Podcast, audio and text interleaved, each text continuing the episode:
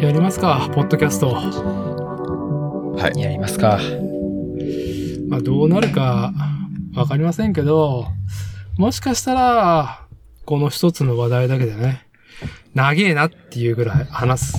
みんなね、話しちゃうのかもしれないし、意外と早く終わっちゃったねっていう風になるかもしれないですけども、うんあの、もう早速本題で行きたいんで、導入やってきますね。うん。はーい。はい。はい。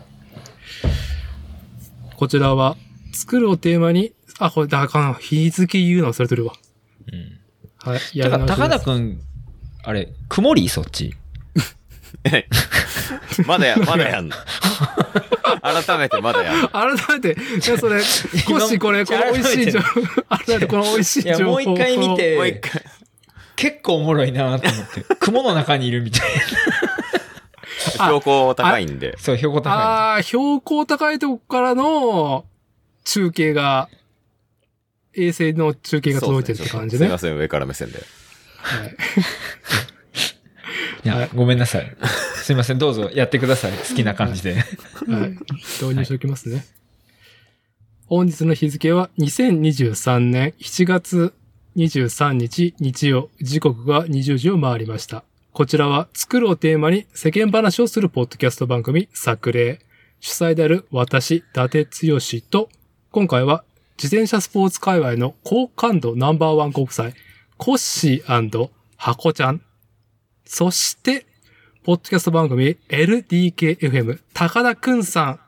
この3組をですね、マネーというか、揃えて、君たちは、どう生きるんだえっていう問いに対して、はい。俺はこういきますけどね。ええ。っていうアンサーを出していきたいかと思います。じゃあ皆さんよろしくお願いします。イエーイ。よろしくお願いします。お願いします。アンサーね。アンサー会なんですね。じゃじゃアンサー会じゃなくて、ただこれを僕、この工場を言いたかっただけです。はい。はい。別に内容と思わなくていいんで。まあ、ネタバレが伴うためっていうやつですね。そうであ、すそう、あの、ね。ネタバレはどれぐらい許されるんですかいや、フルでいきましょあ、フルで、はい。モザイクなしで100%もう聞くなと。無修正う。で。はい。もうタ イ、タイトルでもう、あの、聞くなよっていうことをちょっと匂わしておきますかならねるほ。ど。はい。はい。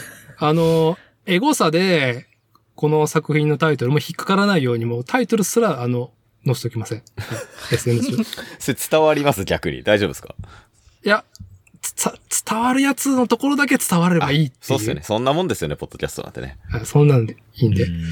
じゃあ改めて何かというと、2023年7月14日に公開、君たちはどう生きるのか。スタジオジブリ制作の日本アニメーション映画作品。監督は宮崎駿82歳。 82歳。はい。まあ、いろんなすげえな意味で注目されていたこの作品を、まあ私、だて、コッシー、ハコちゃん、高田くん、みんな鑑賞済み。はい。よろしいでしょうか。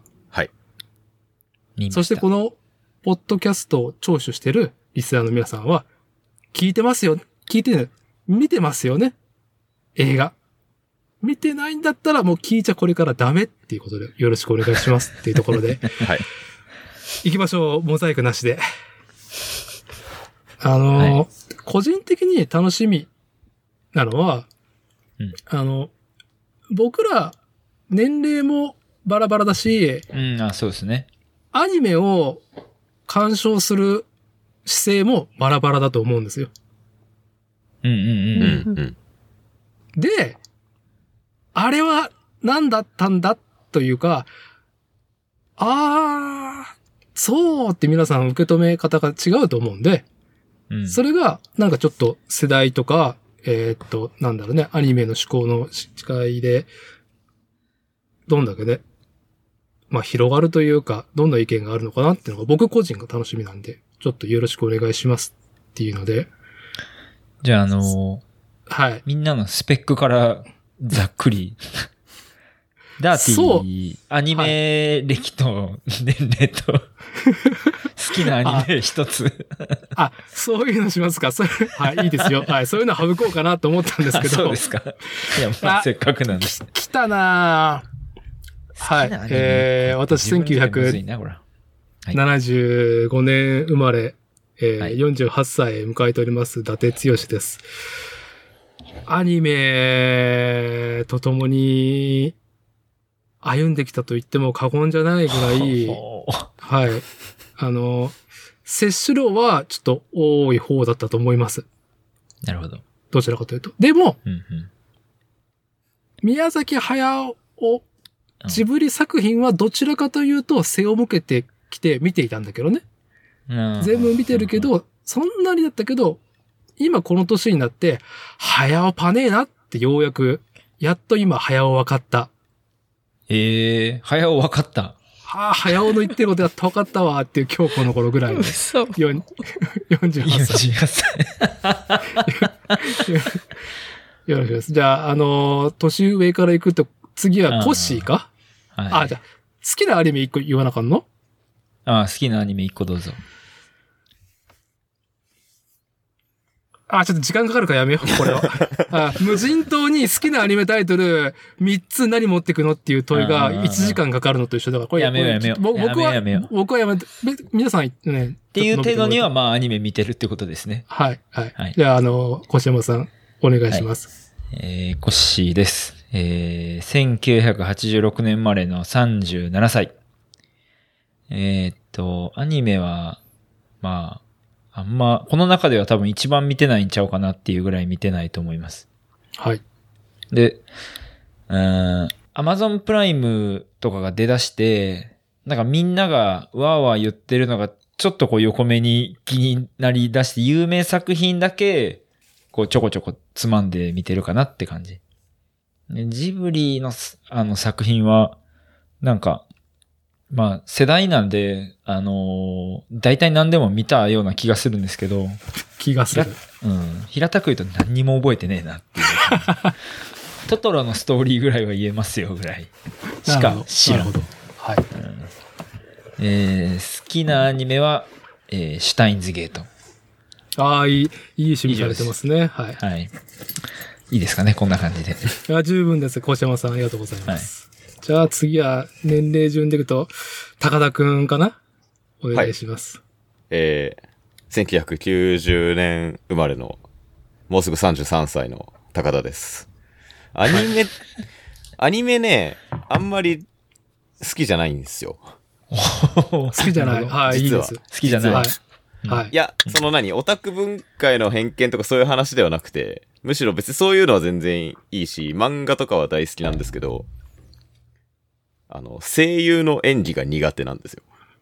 あああ、コケティッシュなところが嫌とかなんかあの、まあ、特に、まあ、いわゆるあの、オタク向けのアニメとかの、キャピキャピした女の子の声聞いてると恥ずかしくなっちゃうんです よ。ああ、ふにゅーとか言われると、おいちょっとやめるよみたいな。どうそれすぐ出てくるな。まあ、まあそうっす。ああ、なるほど。はい。なので、なんか、でアニメの、なんか二次創作とかの漫画とかをめっちゃ見るんですけど、 実はえー実は本編はそんなにっていう。え感じーなるほどはい。でも宮崎駿は割と多分、その中では、多分好きな方で。あーほうぼんうんほぼほぼ声優のあれ、選び方が。なのかなるほどまあ、まあ、ほぼほぼ見てるというか、あの、トトロと共に育ってきたというか、はい。うんはい。世代的に感じですので。まあ、宮崎駿が声優嫌いなのと、ちょっと近しいところがありますね。そうなんや。ですかね。まあ、あの、なんか、棒読み好きじゃないですか、あの人。棒読みとい棒読みうが好きかと、いうか、自然体その、や変に、演技っぽくない演技。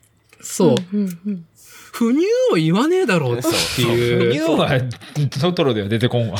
うんっていう、早尾の意見とちょっとなんか被るとこそろそれはがなありんまか、すね。そうっすね。わかるかもしれない。はい。なるほど。はい。 82歳ですしね、つう。はい。いや、ず、ずっとですよ、早尾さんは。早尾さんはずっとあの、コケティッシュのアニメ、ちょっとなんか、中指立ててきて、ね、遺憾であるって言ってる人なんで。うんはい。はい。好高田くんさん好きなアニメはきなアニメ。一個 好。きなアニメ、なんだろうう。ん。最近はでもガルパンぐらいしか見てないです。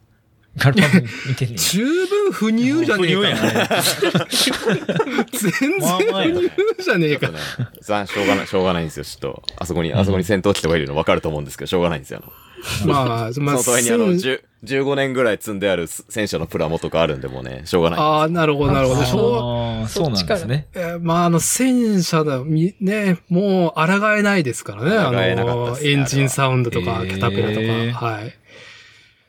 はい。ありがとうございます、あ赤りが田とうござい君ま。す。じじゃあ、最後、一番ヤングな箱さん。あの、女性なんで、はい。実年齢とかは、うんあのー、公開せずに、あのー、空想上のハンドル感でいいですよ。はい、ハンドルデーモ感ン、で。デーモン閣下みたいな感じ。ああ、そうですね。はい。すごいね。一番足しててくれりゃいいですよっていうね。バレるやないか。えっ、と、一番若い箱、92年生です。あーでピカピカですね。まあ、何の92年か分かんないですけ ど。うんだそうですね。はい。え、で、なんだったっけアニメ。アニメは、えー、宮崎駿作品は一通り見てました。はい振り返ったところ。はい。まあでも、私はジブリや宮崎駿が好きっていうより、風の谷のナウシカが好き、好きです。ああ、風の谷原理主義ですね。はい。 まあ、その他に好きなアニメあげるとしたら、まあ最近は、最近はっていうかまあジョジョかな。なるほどていう感じで。すアニメーションとしてのジョジョですかね。あ、そうですね。なるほど。はい。まあ、そんなね、余命がね、うん。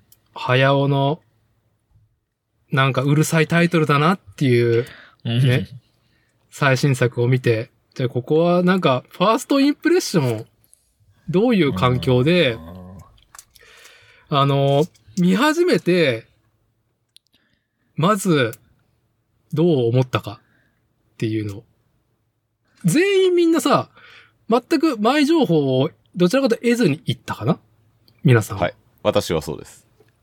うーん、まあ。鳥がいっぱい出るとかは見ていきました。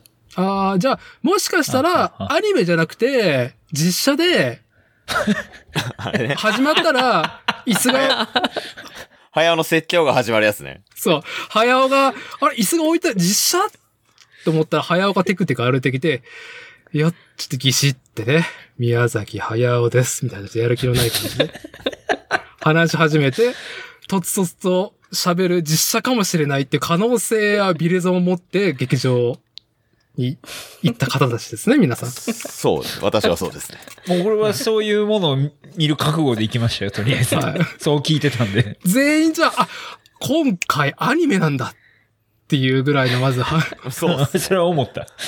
それほんまに思った。アニメなんやなーって。トトロのさ、スタジオジブリのさ、水色のさ、まず、ね、タイトルがバーンって出て。 あこの後、この後、どう、どう転んだ、どう転んだっつったら、あ、アニメだったか。ってね、皆さん、だったってね。いやあの安心しましたね。なんかあ意外と、意外と普通だな、みたいな。 そう、そう、普通に、普通に始まったな、みたいな。そうね確。かに。そうね。うん。じゃあ、箱さんから、じゃあ逆の順番で。あの、始まって、どうでしたか、まず。はじ、でも最初は完全にあの炎の表現がすごすぎて、うんうん。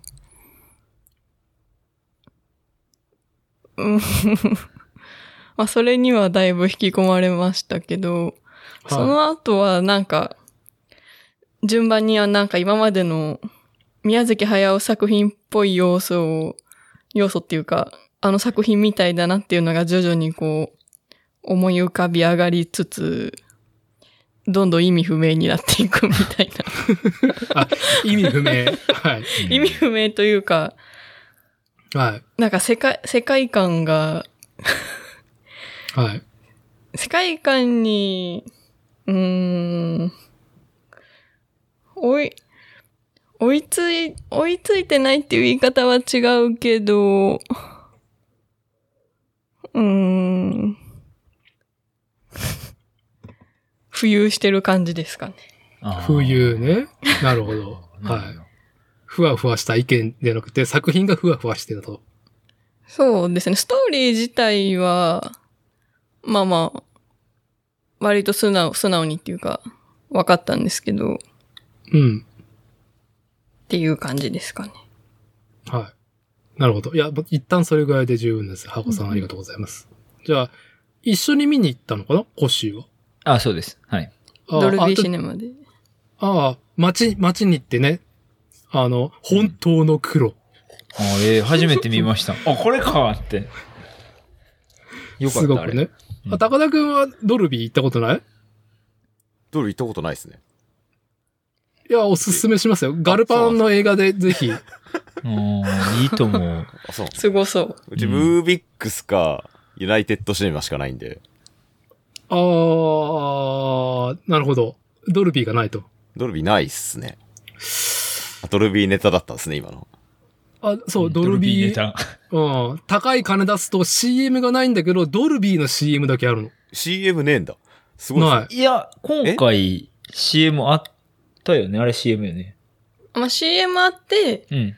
ドルビーがあって本編。あーそうそうそう。あ、でも CM1 個、映画作品じゃない予告編ってことああ、そう、予告編ばっかり。あ地元企業の CM みたいなのはないんですねああ、そんなのはない、そんなのはない。あてか、そんなあ、のあ確るかになるほど。いや、あありますねる よ。わかりますよ浦和自動車教習所の職員の人たちの望遠鏡を毎回見せられますよ。のてか、ごめんあーあの、もう話完全に遮断するけど、なんでわし金払って CM 見なあかんねんっていつも思ってめちゃめちゃい腹や立って十るけ分、どね。十分ですよ。十分。以上です15分。やめようやめよう十十はい、はい。やめようやめよう。もう終わらへんくなる。はい、じゃあド、ドルビーね。うんで、ドル本ビー当で見のた。黒で、まあ、夫婦揃って、うんえーっと、公開3日後ぐらいだったわけ。つか、あの、公開日に高田くん見たよね、多分。はい。そう。でで、その、そのまま、こう僕が公開日金曜日ですよね。金曜日の金夕曜日。金曜日を僕仕事終わって夕方に見に行って、土曜日の昼にコッシーの家行ったんですよ。ああ、なるほど、見たなるほど。高田くんがここに来たんですよ。あもう高田くんが、そう。俺はもう、言いたく、言いたくてしょうがないみたいな。ケチ、いやケチだでしもね、お前はどう生きてんだみたいなことをね。いや、だと言いたくて仕方なかったとしたら、よくぞ言わんかったなって感じだった。 ああ、男ちゃ前んですと、ね。ちゃんと黙ってくれてた。そう。優しいな って。まあ、わからんかったって言ってたけど。いや、でもだから、だからその後なんか最初は、うん。来週の日曜日見に行くって言って たから、あできるだけそう早く見に行ってくださいとはお伝えしておきました。いああ、えそれはネタバレになるからや、まあだから多分、普通に暮らしてたら多分、ああ1週間の間せやねんせやで、ねん1週間いツイやッそれ思っタたーわを例えばしないってのは不可能なので、多分何かしら拾っちゃうから。いや、ひ結局拾ったね。でしょあ、そうなんだ。なんか流れてきたよいろいろ。うんじゃまああ、できるまだあけ見たから別にええけど。避けてほしいなっていう親で心で、す。だから、に、土日と高田くん、うちに泊まりに来てくれて、月曜日に、あの、高田くんが帰って、見に行ったうっん。て感じやった。ドルビーでね。ドルビーで。で、じゃあ、コッシうーん。ー、見て、 いや、コッシーの意見、ねもうね、いいですよ、実直な意見。はい。なんかね、なんか、あんだ、ああいうタイトルにされると、うん。で、こういうプロモーションにされると、うん。どうしても俺は情景反射的に謎解きしたくなるんですよね。ああ、なるほどね。え答えを見つけたくなるんですよね。オチはとい、か。はい。うん。うんそういう感じでじーって見てて、あ、こあお母さん最初焼けて泣くなんのか、つって見て、ぐはいーっあ、これ伏線かと思ったけど、最後までわからんかった。以 上。っていうあ、わからんかったね。あわからんかったその、そその角度からね、うん。ね、あのー謎解きっていうかね、いろいろ伏線回収っていう角度で見たら、わからなかったっていう作ま品。あ、シュタゲ好きなんでね、わからんかったなーっていうオチ。まあ、なるほどね。そうね。はい。うんありがとうございます。はい。じゃあ、あの、今回ね、この作例に、いやいや、早尾の映画の話するんだったら、ちょっと、お、俺だって、俺だってちょっと、っていうふうにね、ちょっと俺のいないところで。で早尾の話されるわけにいかないんで。なるほど。ぜひともとね熱、いなあの、今回の収録参加してくれた高田くん、まず、さっき述べてたように、金曜日仕事終わって、もう公開初日7月14日に行ったんですね、最寄りのシア本気タやーな。はい。まあもう、なんていうか、まあみんなツイッターとかでも散々言ってたけど、そもそも、もう漫画でも小説でも何でもいいですけど、その、何か作品を見るにあたって、本当に事前情報ゼロで、あーいきなり1ページ目をめくるっていう経験って多分、このご時世不可能なんですよね。はい。うんうんうんその体験がしたかったっていなるほど。偉いそうですね。はうんう。しかも宮崎駿っていう。い。ね。いやー、まあ確かに難しそうやな。そう。っていうのを、いや、俺その前の日13日に、14日公開ですよね。はい13、13日に、俺そんな別に最初見ようと思ってなくて。ええうなんなら、前日まで明日公開なの知らなかったぐらいで、えープロモーションしてなかったから。で、うんツイッターでは今俺が言ったような話を見かけて、確かにって思ってチケット取ったっていう、うんなるほど。いいツイート。って感じ。で。で、まあだから、始まるまで、ね、まあまず現代劇なのかファンタジーなのかもわかんないし、現代劇。主人公が人間なのか異形なのかもわかんないし、ううんんまあなんならそのアニメなのか実写なのかもわかんないから。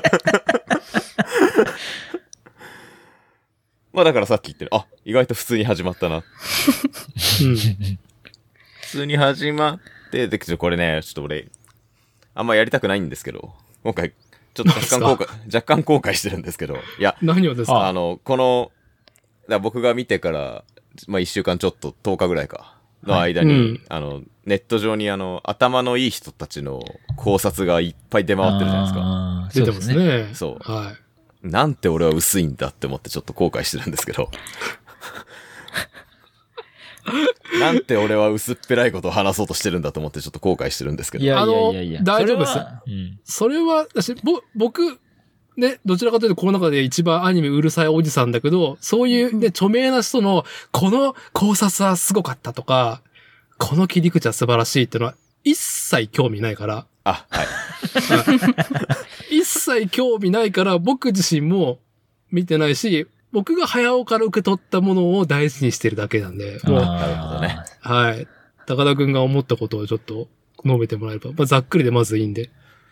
まあ、ざっくり言うと、まあ、箱ちゃんにもちらっと言ったけど、うんなんか宮崎駿のベストアルバムを聞いたなって。あー、なるほどね。なんかひたすらあ宮崎駿が好きなモチーフが、こう、バババババってひたすら2時間出てくるみたいな感じで。はそこーにあストーリーはないというか。い。はい。だその、あ、あ、これ宮崎駿が好きなモチーフじゃんみたいなのを2時間ずっと思ってるみたいな感じで。なるほど。はい。なるほど。で、あ、早尾、早尾好きす。あ、これ、あ、はこれも早尾好きなんだ、みたいな感じですそうね。。で、は気づいたら米津玄師が歌ってました っていう。あれ話あったみたいい。そう。ーへあーあ、終わったみたいなな。終ね。わっ、あ、終わ終わった、終わった、終わった、みたいな。あなんかはい印象としては、いや、まあその大枠としてのストーリーはもちろん、うんうんうんふわっともちろん分かってますけど、はい。終わった瞬間の印象としてはなんか、導入のまま2時間終わった なっていう。始まんないまま2時間終わったなっいつ始まんねん、これ。ていう。そうそうそがう。ずーっと2時間。まずう、んそもそも結構物語がこうぐわって動き出すまで結構長いじゃないですか。うんうん。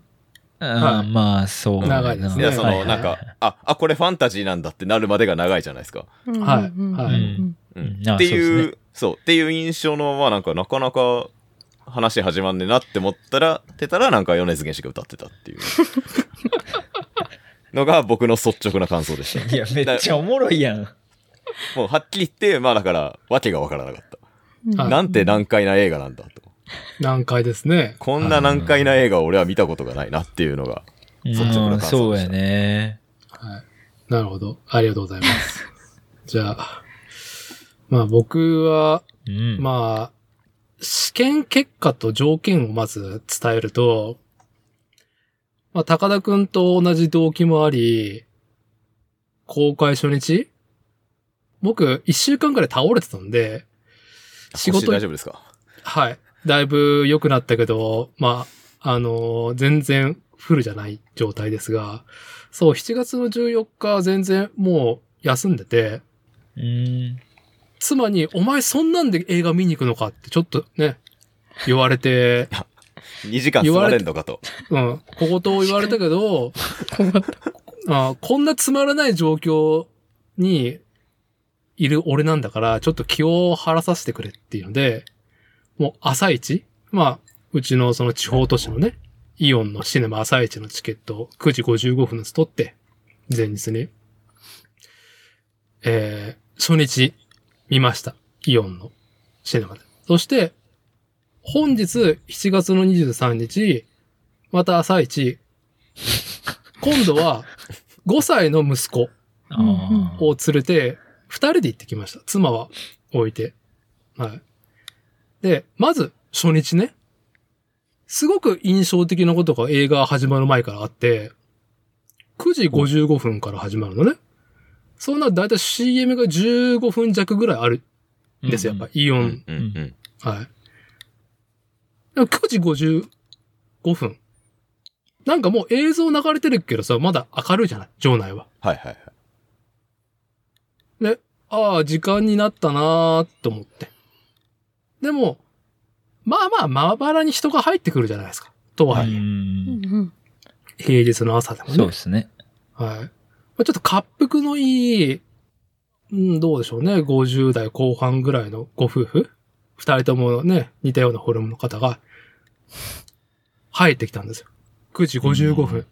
上映時間。オフィシャルの上映時間。過ぎてからね。うん。そしたら、私は大体、どうでしょうね。結構前の方の席を座ったんですよ。そしたら、だいぶ上の高台のね、上の方の席から、おい、もう時間だぞっていうね。 男性の。え、誰っていう。やっぱね、早尾、宮崎駿の最後の作品。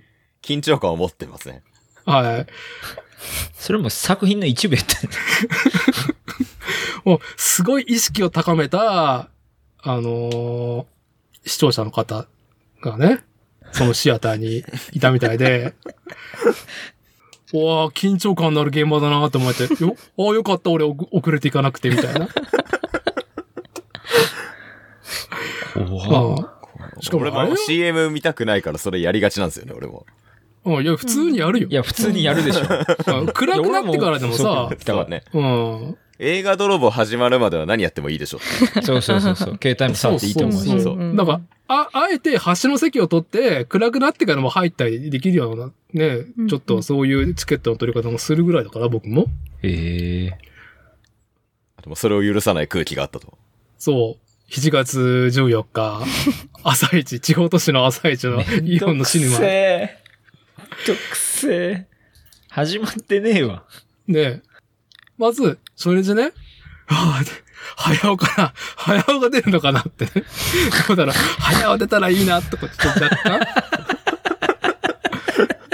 結構、結構な割合でちょっとそれは期待してた。それか、アニメだとしても、ちょっとね、いろんな、あのーゴシップな話がね、ちょっと飛び込んでいく中で、スタジオジブリについて。いやー、アニメちゃんと作れてねえだろと。なるほど。うん。クオリティが、今までの、その、早尾監督作品と比べて、まあ、しょうがないなっていう感じで見るんかなっていうつもりがあった。 うん。けど、始まった瞬間に、うわーしつこい。もう、ネトネトの作画だなっていう、 こってりしたの出してきましたねっていもう。ギトギトでしたね。ギットギトのやつを ね、過去一だと思いますよ、あれは。うんいや、確かにそうだと思う。うん。くどいなーっていうのが出てきて、あれ好きじゃないんですよ。好きじゃないんや。あれ好き、あの、最近早尾全部あれじゃないですか。あの最近走るシーン最みたい近な。まあ、最近の定義は言うと、僕的には千と千尋以降なんですけど。結構前やな。いや、まあ確かに、千と千尋あたりで、くどくなってる時代性もあるからね。うんうんうーん。まあ時間があったらそのことをちょっと言及したいと思いますけど、うーん。とりあえず、あの、最後、地球儀、米津さんが歌い始めるまで、ずっと、早尾やりやがったなって、え好きに、好きにやってんなーって。わからないわからない。好きにやってんなーって。え。わかる。 わからないけど、好きにやってるし、鬼作画クオリティでもうすげえなって終わって、まあ、初日は、あ、俺多分これ2回目ないな。で、最近ちょっとジブリのさ、自分の好きなあの作品はブルーレイで買い揃え始めてんだけど、いや、ブルーレイも多分買わないなっていう感想ね、初日はね。ううんうんで、SNS 上で散見する、絶賛する声よりかはどちらかというと、厳しいなっていう声が、ね、半々ぐらいかな、見られるのは僕のタイムラインには。えうえん。で、途中で家族連れが帰ってしまったっていうエピソード。おーあまあでも家族連れか。うん。あ、それはわかるな、みたいな。それ、ラピュタとか、トトロとか、うん。もののけ姫的なものをかと思って、家族で行ったら、いや、 うんみたいなうん。確かに。気分になるだろうなっうんそれはてそいうう。ので。いやー、これは試してみたい、うちの子で。ああ、なるほど。なるほどね。はいで、ただ、うちの子って結構、その、なんだろう。宮崎駿作品だったら、紅の豚と、風、風立ちぬは、全然、見るの。飛行機が好きなだけなん です。でも、風立ちぬって飛行機飛ぶシーン、本当にねえから、まあ確かに言うほどないですね。た 確かに。うん。なんか夢の世界もさ、ちょっとなんかこう、合わない気持ちよ人く飛んは、でる感じじゃないしね。う、うんんその劇的なストーリーとかさ、かっこよさってのはあんまりないから、でもうん風立ちぬ見れるから、まあ僕もびっくりしたんだけど、まああすと、ごいパトレーバーの劇場版の2も見れるから、パトレーバーの2も、本当に、なんだろう、ロボットがガシガシ、レーバーがガシガシ活躍するって本当にない作品だから、うん、うん。中年のおっさんとおばさんがなんか暗い感じになってるね、アニメなんで。どちらかというと。そうですね。あ大体、押井守が悪いやつね。そう、押し守るが、はい、悪いやつ。はい。あ、これ、うちの子どうなんだろうなっていう興味があって。うん。今朝、あの、ちょっと、ほら、風立ちぬのね、映画作ってるとこ、新しい映画、ね、アニメ映画作ったから一緒に見に行こうよ、つって。え、うんなんてタイトルって聞く から。なんて名前なのって聞くから、とっさに、あ、少年と詐欺だよ。ってなんであ の、それこそいります。これちなみに、あの嘘でし、ょ海外で上映する時のタイトルだからね、決定してる、これ は。あそうなんだえージブリがね、あの、公開してるけど、けど。じゃあ嘘で嘘もな嘘でいはやない。ん。嘘ではないんだね。嘘でもなうんい。だる。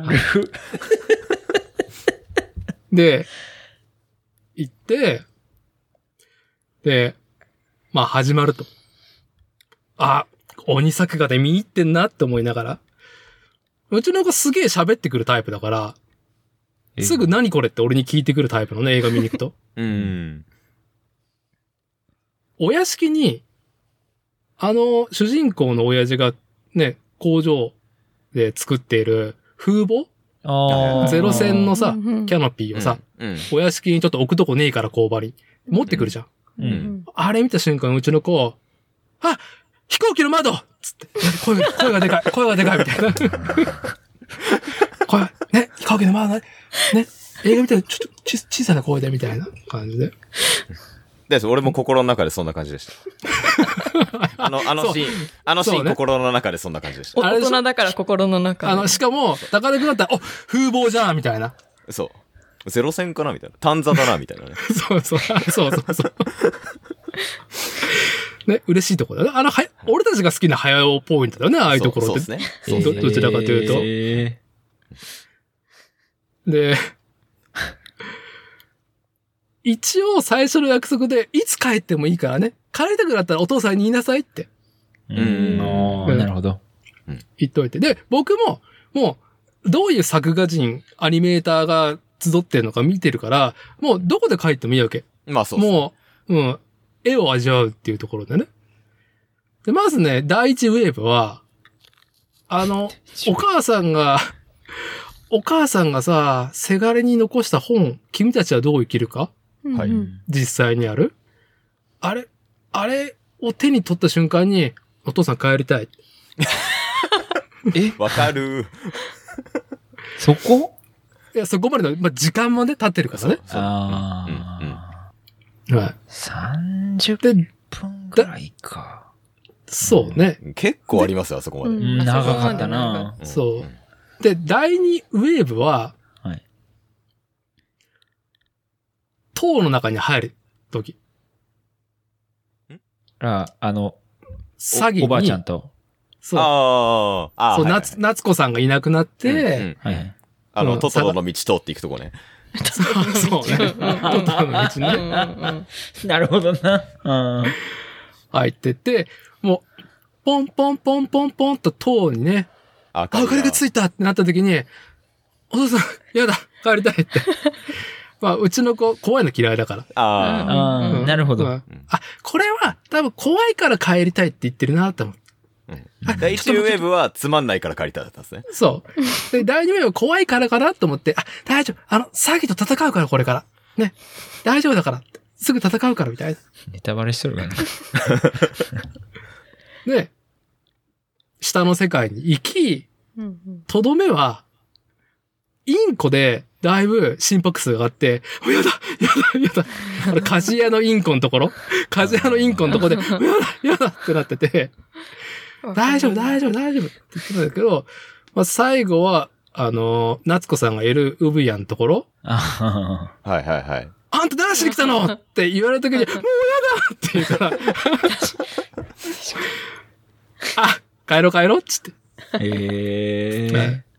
そこで帰りました。うわああ、でも、すごいな、おもろいな。そういうちょっと試験結果。うん。まあ、今日は日曜日の朝一で家族連れ、ね、親子で息子さん、娘さん連れてっていうのは、すごく何組かもいて、初日と違ってね、やっぱり。初日の朝と違って。うん後ろのお父さんとかあくびしてたからね。はい、まあ、そんな初日でしたね。初日という、初日と、まあ2回目見たっていうところで、はい。世間と世の中の、世の中のこの映画に対するリアクションっていうのを自分の息子で感じたなっていうところで、うん。うんはい。あの、そういや、初日に見に行ってない派としては、まあ、できるだけあんまり情報を入れずに、まあ、見に行きたかったんですけどね。はい。割とそのタイムライン、親切な人が多いんで、僕のタイムラインは。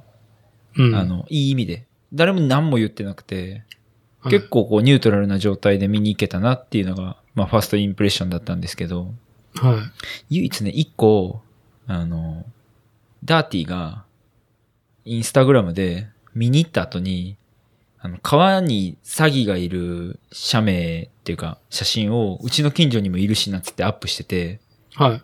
あの写真で、うわ、詐欺は出てくんねや、と思って。こっついがっかりして。 詐欺は出てくんねんなーと思って。すい、すいません。早尾の隣に詐欺が立ってるかもしれない。は早尾が詐欺に乗ってたかもしれないしいね。やでも、早尾と椅子だけではないっていうことをこれで確定したなーって思って、詐欺はあ出なてるくほんどねね。んなー詐欺はいるな、みたいな。うは ん。ちょっとがっかりポイントでしたね。すいますいません。すいません。ちょっと。 はい。おもらししちゃいました。 しますよね。わかります。あーいや、いや、今の話だけでも、お 俺みたいなその、なんていうのうがった見方をしてた人間からしたら、もうう、ん。この収録時間たった20分、30分ぐらいだけでめちゃめちゃおもろかった。 そうやってみんねやなって。知らんかった。なるほど。なるほどう。んいや、どうも妻と話が噛み合わんなと思ってたんやけど、なんとなく分かった。おーなんか、すごく非常に偏見なところですね。ジェンダーの偏見なところで言うと、僕見ながらずっと、 うん。あー、なんか、あの、宮崎駿じゃないわ。あの、宮沢賢治の銀河鉄道の夜はい。とか、まあ、原作とか、まあ、アニメになってるんですよ、昔80うん年代に。うんうんうん。うんに通ずる、何の話だろうと思いながら、ああ、こういうの大好きな人いるなっていうふうにも思ってた。うんだから、女性の方は好きな人いそうだなと思いながら、うん。はい。なんだろうなと思いながうん。ら。箱ちゃん的には、じゃあ箱ちゃんじゃあこれもう一回見に行く行かないあ、まあでももう一回は見に行ける。でも、うん見に行きたいなとかじゃなくて、見に行けるかなっていう感が、感じ。です。ああ。うん。高田くんをまあ、最初言った通り、わわけわかんなかったんですよ。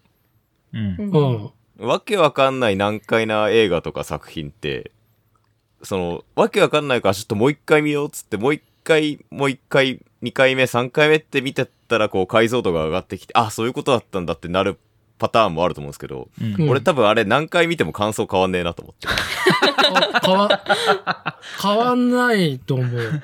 変わんないと思うし。 そううんそうさあ、あの二回、そう、二回目行ったら一回目気づかないとこに気づくみたいな話ではないなと思ってるんで。だから別に、例えばまあ友達とかに誘われて見に行くのはやぶさかではないけれども、自分の意思でもう一回行くかは多分微妙っすね。へえ。いや、なるほ全ど然その嫌いとかじゃないけど、うん多分もう一回見たところで多分わけわかんないもんかったな。まあ、多分また話始まんないまま米津玄師歌ってんだろうなっていう。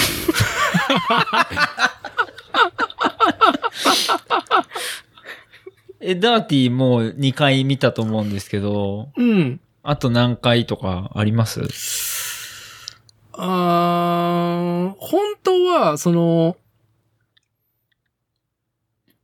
なんだろう、僕はその、作が気違いなんで、うん。原画とか、まあ実際その絵を動かす。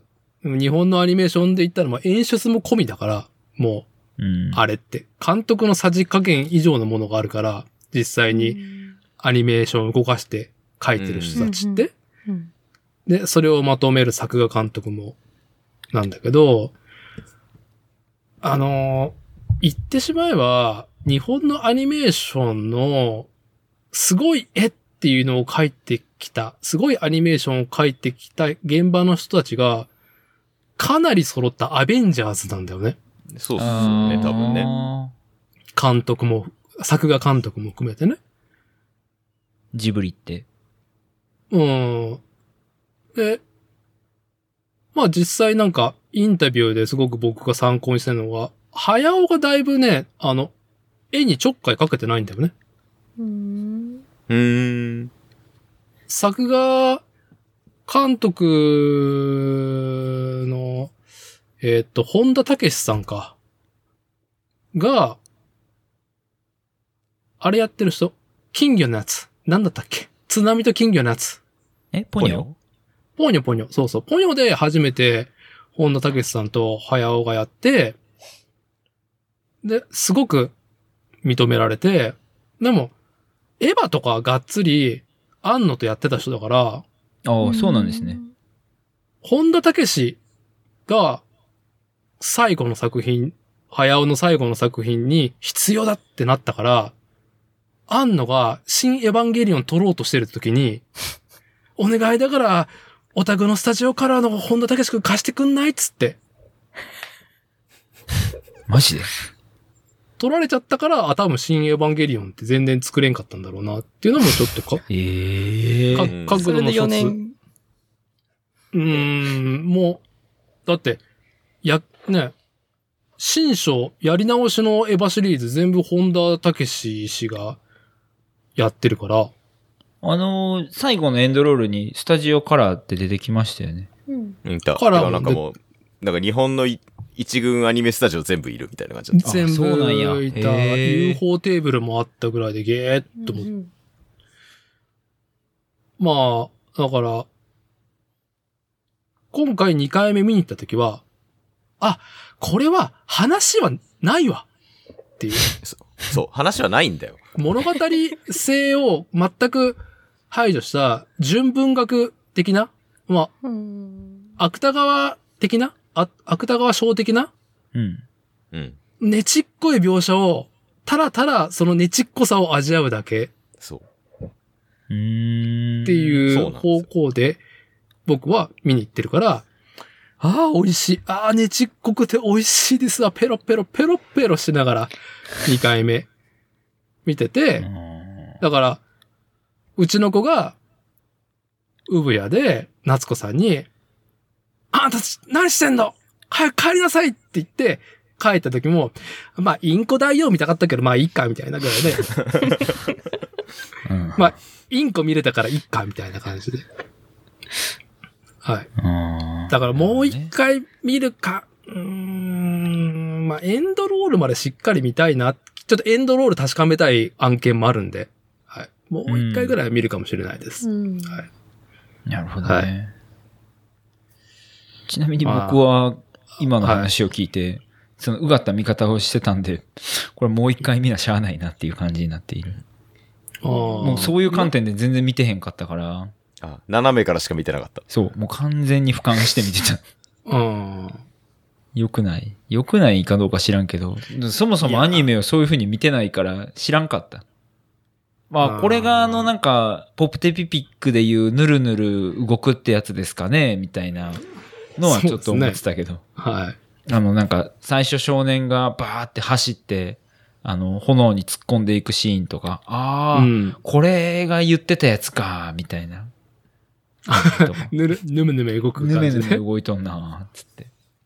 あの、一個質問なんですけど、はい。答えられれば。えーっと、お屋敷に連れてこられて、はいお屋敷の中でこう、ダーってみんなが走ったりとかしてるシーンが何回かあったと思うんですよ。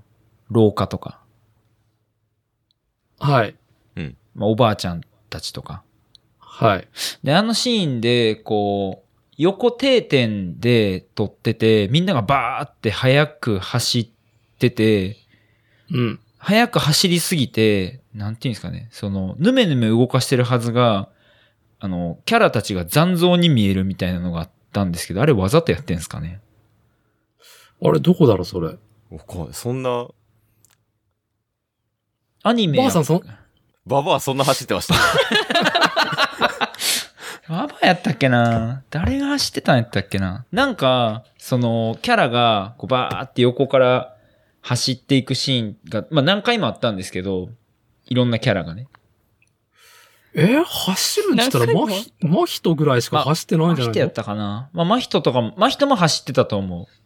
まあ、なんか廊下やったと思うんですけど、で、そのシーンで、こう、例えばこの今、キャプチャーの画面のを、こう、手をこうやって動かすと、あの、なんていうんですか、残像に見えるじゃないですか。ああ、でもはい、はアい。ニメやったら、そこをこう、なんていうんですか、ぬめぬめ動かせる。一コマ一コマ足の動きを書くこともできるけどってこと。うんわざとあれ残像にしてんのかなとか。結それ構は、そうなんじゃない見、見にくかったというか。ああーあ、だから、それこそ、冒頭のうん。病院が火事だっつって、はいはいはい。まあ人が走ってく、あれも、まあ、あのアニメーターさんの得意とする、なんか、ちょっと、実践と抽象と、あとなんか勢いがごっちゃになった、なんか、あー GoPro 撮影みたいな絵もあったな。うん、あれ、ああいうのを書いてるね、やっぱり。ええいや、ここは目が追いつかねえよいや、でもこれアニメやしなって思 って、なんでってなって。それ多分コマ送りにしても別にちゃんと書いてないと思いますよ。そう。いや、かなと思って。でもわざとなん、わざと残像にさせてんのかなとかって。それともなんなんだろうねかアニメの仕組み的にそうなんのかなと思ったけど、あれやっぱまあちゃんと書いてないんか。書くのと、まあ、撮影するっていうのも、まあ、いろいろ技法があると思うけど、うん。はい。すいません。なんかぼやっとした意見いえいえいえいえ。いや、よ、かん関係ないよ、余計な話やったですけど。そう。あもう一回見に行こうかな。うん。いや、このね、ちょっと、お通夜ムードになる感じが話して て、この映画のことを。まさに、君たちはどう生きるどのういう なるほどか、ね。なのるほどね。雰囲気を体現してると思いますあよ。ーまあ確かに。ちなみに、はい。皆さん、えっと、君たちはどう生きるかって読んだことありますうんない。です。ないです。概要しかないです。僕ないです。僕もないんですよ。あでもないんや多分う、ん。でも多分、あの本の内容がおそらくすごく大事なんじゃないかなって思ってういて。わー誰も読んでな いよ。はい。俺も読んでないんですよ。はいでなぜかっていうと、い。うん。いや、俺ずっと疑問だったのが、まあまあ疑問はもう山ほどあるんだ けど、山ほどある疑問のうちの一つが、いや、主人公の、まあ、真人くんが、わかりやすく言うと、まあ、真人くんが夏子さんを助けに行くっていう話じゃないですか。うんうんはい。うんうん彼が、命がけで、夏子さんを助けに行くモチベーションが全く理解できてなくて。だって、あいつ、夏子さんのことずっと嫌いだったじゃんっていう。うん。うん。うん。はい。だし、なんかこう、特に、まあ、夏子さんの方はこう、愛情みたいな感じの描写はあったけれども、こう、傍から見てても、なんだろう、そんな、真人が命を懸けて助けに行くほど、助けてあげたいっていう描写をされてないように見えて。うんうんうんなのになんか、彼は命がけで夏子さん、その、よく知りもしれなしない父親の再婚相手。だって、そもそも、だ自分で言ってたじゃないですか。お前あの人のこと好きなのかみたいなこと言われて、いや、父さんが好きなんだみたいに言ってたじゃないですか。うんうんあうーん、言ってたずっとね、うん何回も繰り返してね。はい。で、しかもなんなら、父親も正直、そんないい人には見えなかったうんんですよね。うんうんそうですね。拓也うん拓也木村拓也あ、そう、キムタク。ああれ、キあムれタクやったんや。う。うんあーキムタクどっちかっていうと、あキムタクの、それこそ、千と千尋の両親と同じような感じの、ちょっと嫌な大人っていう描かれ方を、あの。そううて、うてうてガハハ系のね。そうう、んなんか、そう、まあまあまあ人のことは嫌いじゃないんだろうけど、なんかちょっと嫌な感じの大人っていう描かれ方をしてて、多分それを、まあ人もちょっと鬱陶しく思ってるみたいなのもちょっと感じうん。うんてたのにもかかわらず、あんな命がけの冒険をしてなんで夏子さんを助けに行くんだろうってずっと思ってたんですよね。うんはい。うん。で、多分、その真人のマインドが変わったのが、うん。本を読んでからなんですよ。そうっすようね。んはい。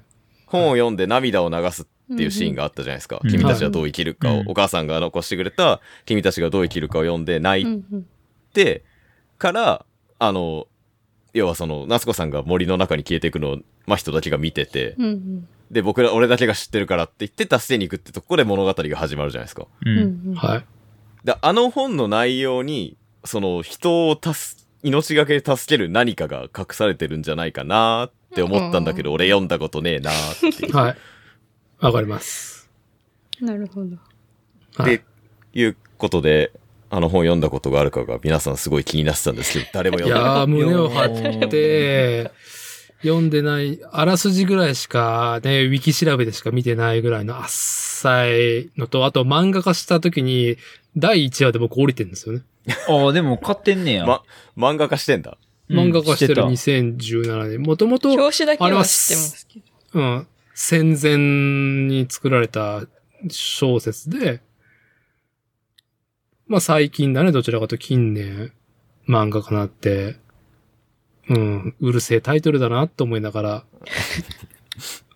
見始めて、ちょっと僕に合わないなと思って、そっと字をしたっていう。そうっすよね。はい。いや、俺、そう、高田くんが今言ったのを思ったから、あのー、君たちはどう生きるかっていうタイトルを、うん。早尾がつけて、まあそういう本が存在してるっていうことは、まあ一応早尾からの宿題なんかなとは思ってたのそれを読めよ。そうそうそう。それ読んどかへんかった話にならへんでぐらいかなともちょっと思ってたなやったら。はで、まあ、うんまあでも、読むのは別に見てからでも読めるから、とりあえずニュートラルに読まんと、見てみようと思って、で、見て、うん、まあこれ本いるなと思って、ですよね。そう、ほんで Amazon 探したけど、一個も Kindle 化されてない。漫画だけが Kindle 化されて て、あの、単行本とかなんとかとかつって要素あったけど、い。うん。全然 Kindle で売ってへんくて、スッて Amazon 閉じた。なるほど。はなんか漫画で読むでもよかったけど、まあ、本でちょっと読みたいまな。あやっぱオリジナルをね。そうそうそうそう。まあこの宿題はやっぱオリジナルでどうぞってことかなと思って。うん。で、まあう俺もウィキペディア見たって感じ。はい。はい。まああの、吉野源三郎戦前の小説、君たちはどう生きるかは、というか、今回の君たちはどう生きるか、宮崎駿作品は、俺はこう生きたけどな、でしかない映画だから、てかあれ、まひとくん要は早押すよね。早尾王子さんでしょ。あ、早はおじさん、まあおお王じさん子でもあるし、まあ人でもあるのか。まあ人でもあるし、弟でもあるね。おと、お、お、弟あ、生まれてき多た。ああ、生まれた弟ね。最後弟が、あ早尾と同じ年だと思う。早尾も、あーリア、あ、リアル生まれ年的に。そうんう、早尾、もーうん、家がうん。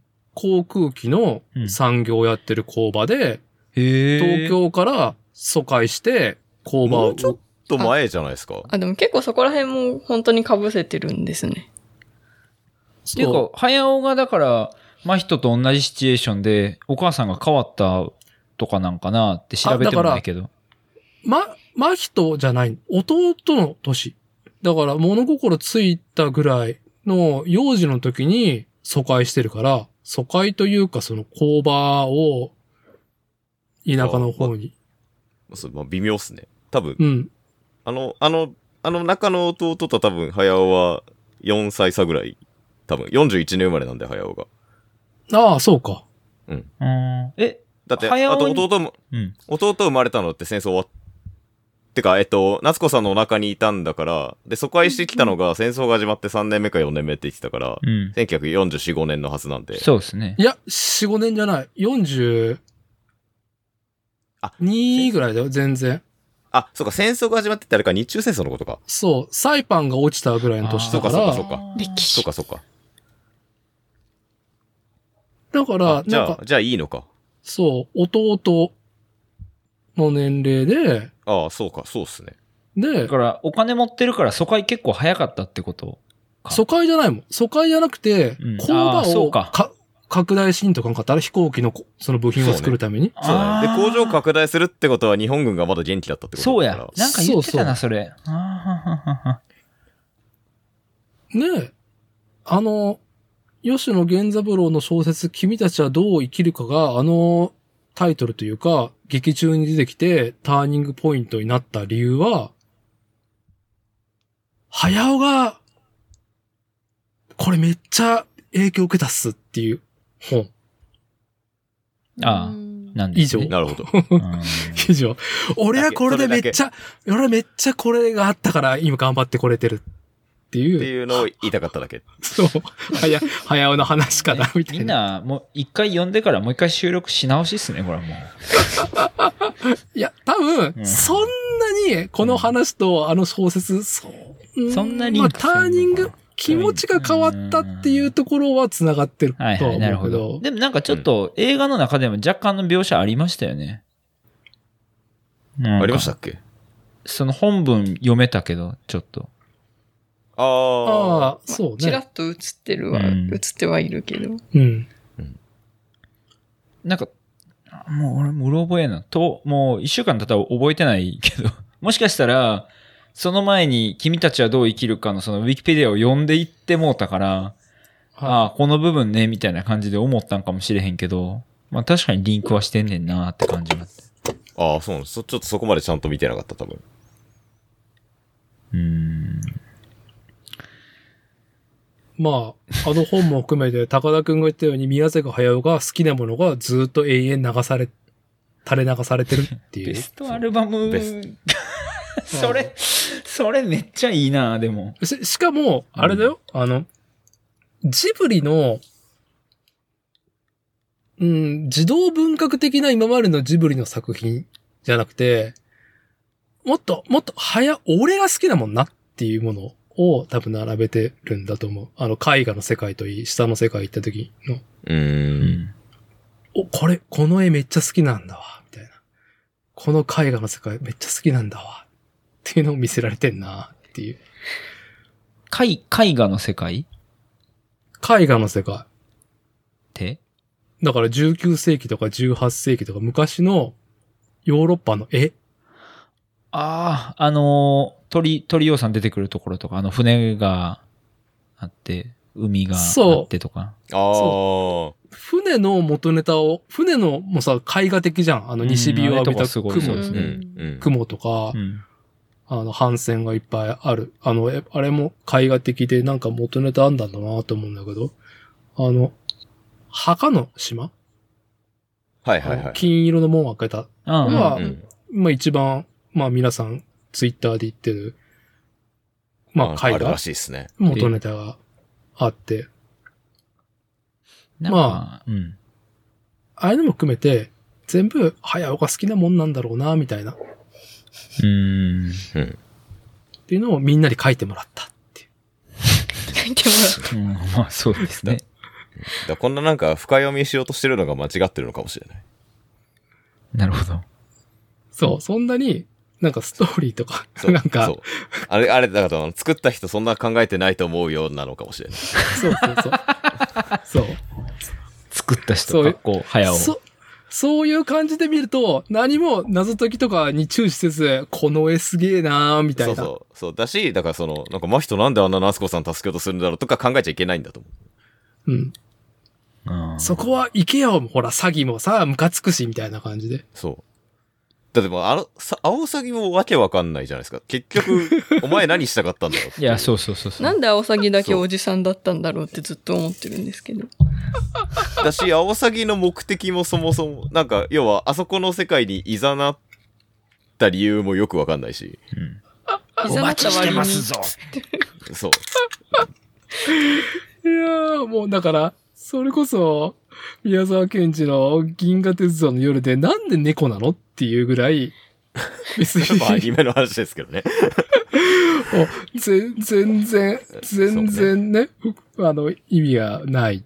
俺の謎解き聞きますかあのーお願いしまいすや、いいじゃん。よ、聞きますよ。謎に向き合っていきましょまあ、唯一拾えた情報としては、えーっと、そこに、えーっと、あのおばあちゃんなんて名前やったっけキリコさん。あ、キリコさんキリコさんと、真人と、で、えっと、妹さんいまあ、妹さんが最初に入って、妹さんっていうか、まあ、夏子さ新しいお母さん、夏子さんが最初に入って、で、キリコさんと真人が入ったと。あそこに。はで、もともと、えっと、王子さんがいて、で、えっと、真人のお母さんもいたと。うんで、真人のお母さんは、めっちゃ若かったと。う。はい。で、キリコさんも若かったじゃないですか。後で。あの、中の世界でね。そう。うん。だからあれが、あの、いくつかのパラレルワールドをつなぐ、あの、世界。であの塔の中が。はい。で、はい時空を超えて、何かの目的のために、お母さんとか、夏子さんとか入ってきて、で、キリコさんは唯一2回入っちゃった人で、で、でもその世界はどの時空でも全部一つの存在しかいないから、キリコさんはあの若い方の姿でずっといたと。うん。 ほう。で、えっと、お母さんが、えっと、その小さい、あ小さい頃のお母さんが、まあ人と出会って、その実感軸を超えて、で、何かを得て、お互いの世界にまた戻っていったっていう、ああいうその時空を超えた世界、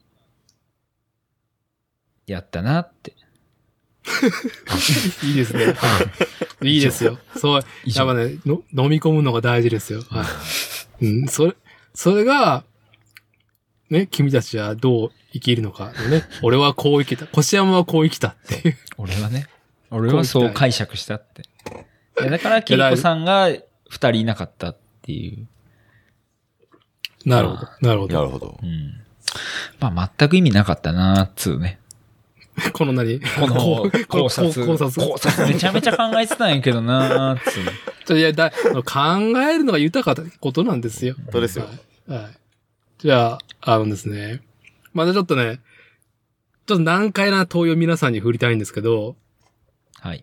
まあジブリ作品って言ったらさ、よく、この作品のこのキャラクターが大好きってね、まあ作品ごとにあると思うんですけど、うん。今回は難しいですよ。君たちはどう生きるの か。皆さん、皆様、ああ、こいついいなっていうものをね、まあね、三つとは言いません。一つだけちょっとね、箱さんから、箱さんちかょら。 ちょちょままだ、まだ、まだ決めてないです。高田くんさんどうであすあ、か高田くんは。まあ、さっきちらっと言いましたけど、誰にも感情移入できなかっはたいん。ですよね。はい。うん。要はその、なんていうか、なんだっけ、その、ポップミュージックじゃなくて、その、娯楽作品的に、こいついいやつっていうやつが、誰もいなかったじゃないですか。いない。 いわいわゆる、いわゆる娯楽作品のみんなに好かれる主人公みたいなやつ、誰もいなかったじゃないですか。はいそれが余計にわけわからんくしてんねんな。そう。またそれもあって、だから俺誰にも感情移入できなかったのもあって、あの、米津玄師が歌ってたんですよ、気づいたら。はい。はい。だから誰が好きって言われると別にみんな嫌いだなっていう。みんな嫌い。そう。そ、その、高田くんの、その意見を後押しするところで言うと、この作品はコミュニケーションする気が全くないから、そう。なのよ。あの、の、早尾、俺が好きなものっていうものを好きかってやってるから、うん。俺が早尾と気が合わないってことですかいや、早尾と気が合うやつはこの世の中にそうそういないから、なるほど。はい。だから変な気持ちになるんだな、ってなるいうほのど。は、はい。まあ、思うだから84歳のおじいちゃんですからね、つう。じゃあ、はおじいちゃんっていうところはやっぱ早尾の変、ド変態性の、まあ、結果だと思うんで、まあ、高田くんはまず好きなキャラクターはこの作品でありましたかって問われたらないと。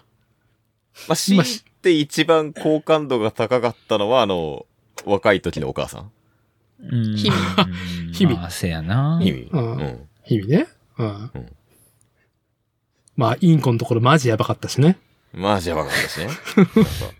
なんかまたなんか変態的なことするな、この人はと思いながら見てましたけど。はい。はい。コッシーは ?C って言うんだったら、いや、あっさい、あっさい、あっさい感じでいいですよ。はい。ええ夏子さん顔エロいな、みたいな、そんなあっさいのでもいいですよ。まあ、夏子さんはエロ。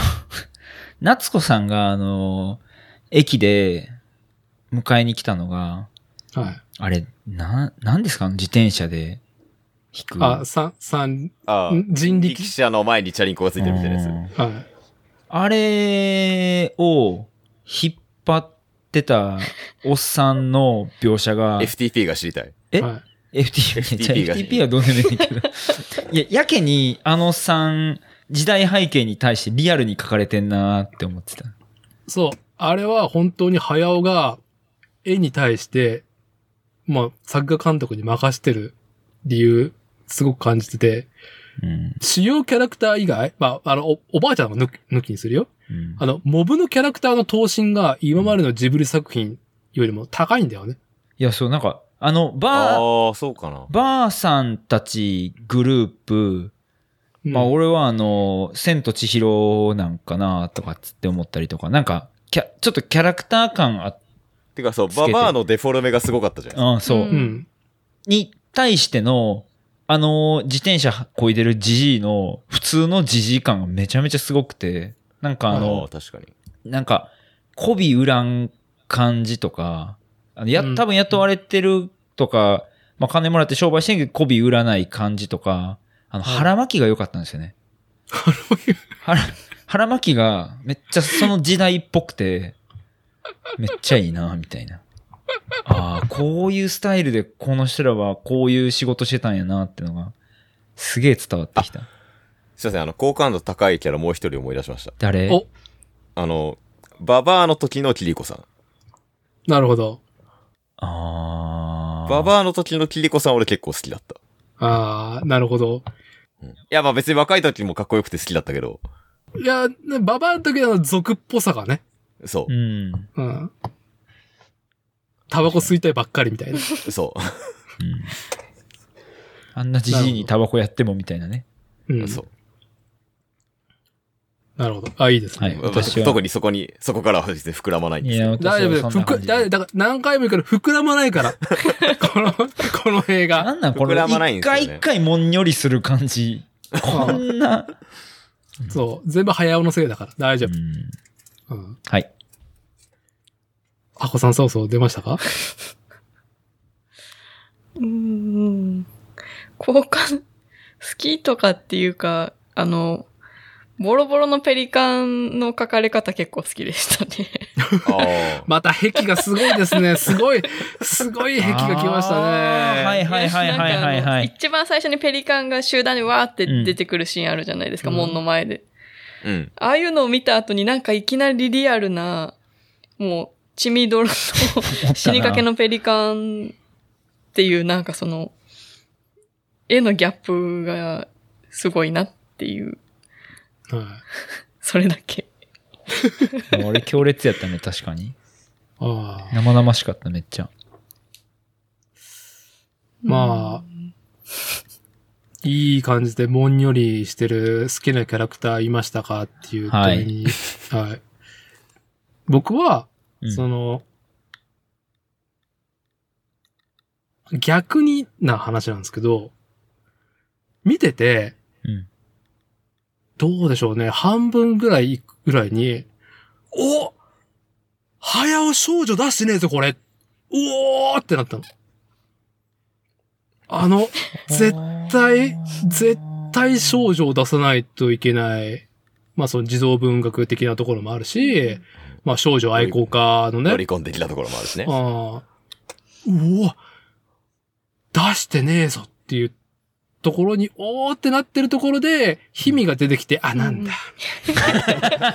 いる、いるんじあゃーそういうこと登場。が遅ああー、で、しかもこれお母さんなんでしょみたいな。うんもう、うん、これお母さんなんでしょみたいな、ひだし、みたいな。そ。ていううこれはあの、俺見てる時には気づかなくて、後でそのツイッターの頭のいい人の感想を見て知ったことだけど、うん。あの、火事で死んだお母さんが非属性ってえぐいよねっ ていう。まあね、まあ、よ、喜んで、ね、消化されたの か。まあ、逆、逆に周りの人がさ、お母さんに巻き込まれたかもしれないしね。むしろね。むしろ。確かに。そう。はい。で、すごい盛り上がって。いや、この僕でさえ最初、初回、あの、やっぱ日々ですごくテンション下がったら僕、本当に。あ、下がったんだ。下がった。出てきちゃあっーた、あ少女が。出てきちゃった。出てきちゃっ結局、結局かよ、みたいな。た。あーで、あの、服、最初船でさ、引きで見てる時の、なんかローブ的な格好だったらいいんだけど、うんあの、インコのとこから助けに来た時、もうなんか、ザ、早尾みたいなう。んアリエッティみたいな格好してる。ああれに僕はなんか、ああ、出たよ。早尾、早尾のそういうとこ来たか、やっぱり、みたいな。で、ちょっとテンション下がっちゃって、うん、と思ったんだけど、やっぱね、インコでちょっとぶち上がったから、ねうん、結構、インコで。あの、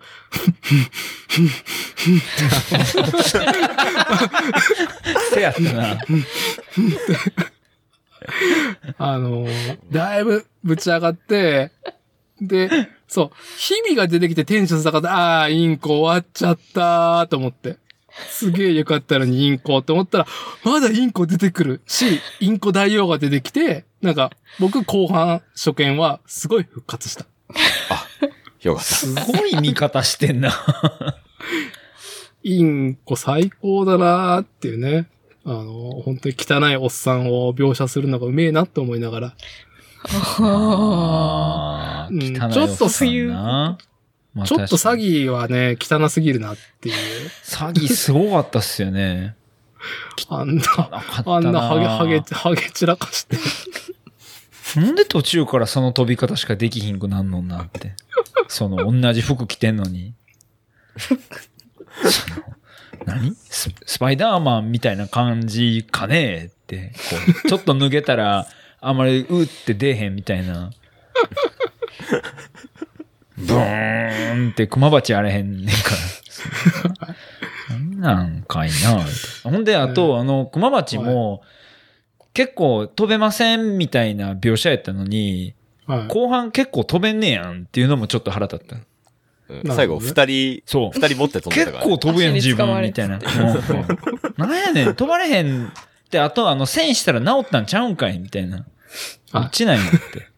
確かに。そうね、なんくちばかし線抜けた描写とかもなかったもんね。そうう。ん。まあ、なんか、一応、日々入って、うまくいかんくなったっぽかったけど、なんか、それにしても、その、飛べるんか飛べへんのかどっちやねんって思ったな。あ、あと、キャラもう一個思い出した、そういや。あの、キリコさんはがおばあちゃんで出てきて、い。はい。で、まあ、俺がさっきも言ったように、その、なんとか伏線を回収しないといけないとか、謎解きをしないといけないっていう、こ う、あの、悲しい、なんていうんですか、使命に駆られて見てて、あの映画、そういう目で見ちゃ絶対いけない映画だよね。だって謎しかないんだもだん。から俺は下着が好きやっつって、すっきりさせてほしい。そそうう、ね。もう広げた伏線は全部回収していってくれると思って見てたから、あ、それっぽい言葉がないからね。いや、そう、ああ、アルファ世界線に帰らないといけないんだアルファ世界み線たいなね、そういう意味全然本人分かってない。自分見てる方全然分かってないのに、 あアル、アルファ世界線へっていうカタルシスだけで、ね、持ってってほしいんだよね。そいざなってほのしい。、アルファ世界線っていう言葉が出てこない、この、あの、君たちはどう生きるかにおいて、唯一、あ、あ、あ、あーってなったのが、あおの、キリコさん同じ服で、お、あう、ん。あれちょっと待って、さっきのおばあちゃんと同じ服やで、こ の人。え、キリコさんキリコさんえ、でも、こんなわかりやすく出すこんなタイミングでこんなわかりやすく出したら、他伏線ないってことになるけど、いいのこの服。あ、やっぱりキリコさん。うんねはあうんみたいな感じになって、はい。あの15分ぐらい、もうずーっとその服の模様を見てましたね。これが伏線やと思って。そうね服だけにね。いや、 せやけど、全然言うてるっていうか、せやんなーやったし、は別に、だからなんやねんやって、そうね。それは別に隠してることではなかったっていうね、結局。でも、なんか他に伏線があると思って俺は見てたから、い。うん。あんなわかりやすい、はいどうぞ、これ伏線っていうか、これそうですよっていうの出されたら、え、伏線全然ないってことになるけどいいのってな、なるほど。不安になっちゃったわけね。不安になった。しごっつショックやったし、え、え、ハコさん気づいてるこれ、キリコさんやでって、ちょっと俺は思ってた。まあ、な。だだから、あんな、あんなこう、意味深に散りばめたのの回収こんな雑でいいのっていうこと。そう。そう。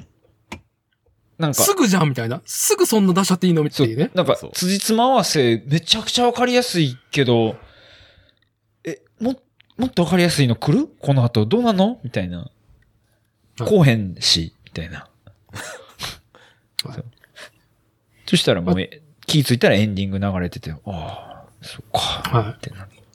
やっぱ気づいたらヨネズ歌ってんですよね。青い画面で、はあこれって。はい。こちらから以上です。い。はい。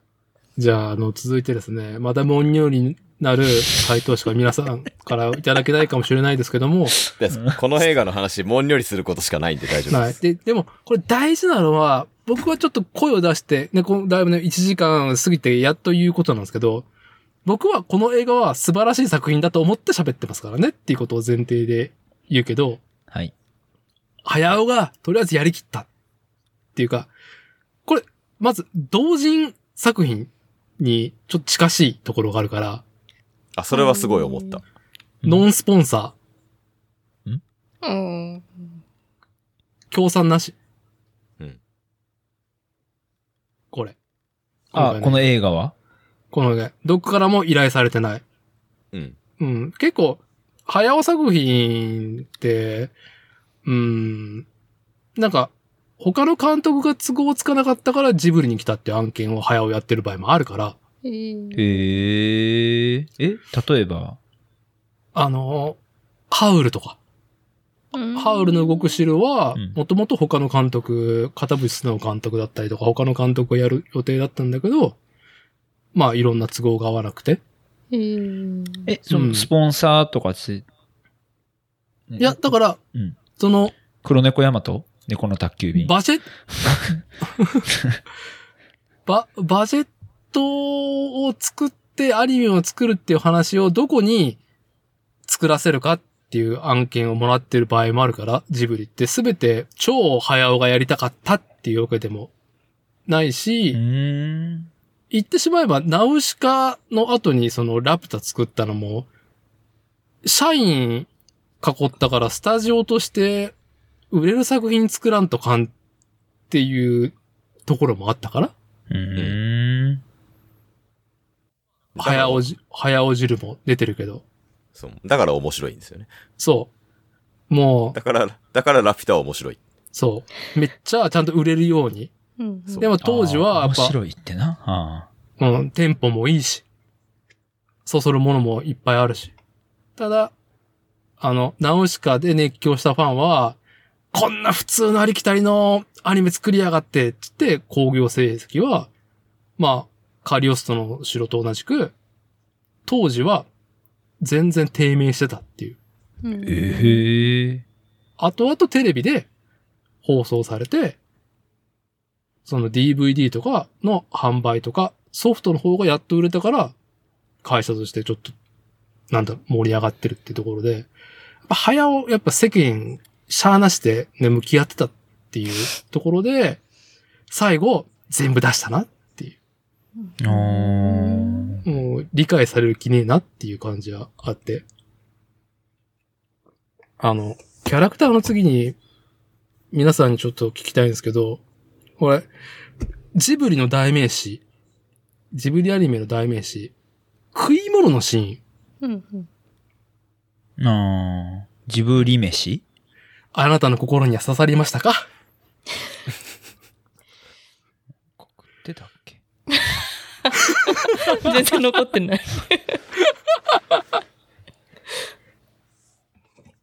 3かいうんぐらいですよね。多分。え、そんな食ってたそれ、それが3回ぐらうい。ん三回はい。 3回ぐらいですよね。え俺何見て たんなそのうち1回はなんなら食った本人がまずいって言ってたからね。はい。きキリコさんと会話してた。そう。あ、じゃあ2回か。あーあ、ああー、食ってた食ってた。はいはいはいはいはい。うんえーっと、で僕おの屋、敷で、ああ、なる、いいっす。ああ、いいですよ。どうぞどうぞ。お屋敷答えで。を。はい あ、お屋敷であの、ババアと一緒に、うん食ってたねあ、の、タコを囲んで、まずいもん食ってまずいっつって、うんはい。言ったのが最初っすよね、多分ね。それです。さで最初で、キリコさんがはっきり言う子だねみたいなことを言ってた。そうそうそうそう。はいそううんで、あの、下の世界に行って、あの、謎の魚の謎のスープを食ってまずいって言ってるし、これは。あー若キリコさんと。はいはい、まああっまあたな。わかっちゃったんですよねうんうんうんうんそう。あと、ジャム塗りすぎなパンですよね。 はい。はあバターあれみたいなのとそれ、誰が食ってたんやったっけそれはヒミと食べてた。ああ、あったわ。ほんまやな。うんあ、まあ、みんなまずそうでしたよねって話ですか。い。いや、だから皆さんどうだったのかなみたいな。僕はみんなまずそうだなっていう。最後のジャンパンは、マキトはもうニッコニコでもうべっちゃべちゃになってたじゃん。ん。ううんん。。きあんなジャム塗った食ったパンまずいですよ。それジジャャムのム味しか、ジャムの味しかせえへんやんっていで、う。お母さんのパンの味がするってねう、んうん。う、そうんだからのものかっていう話ですかね、 それそは。う。それはまあ、それはお前がお母さんやからなっていう。はい。はうい。ん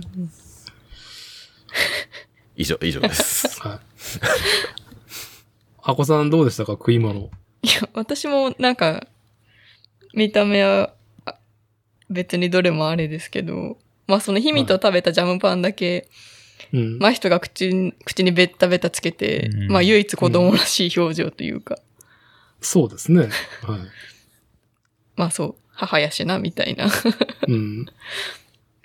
うん今回ジャムパンかーっ。ていう ね。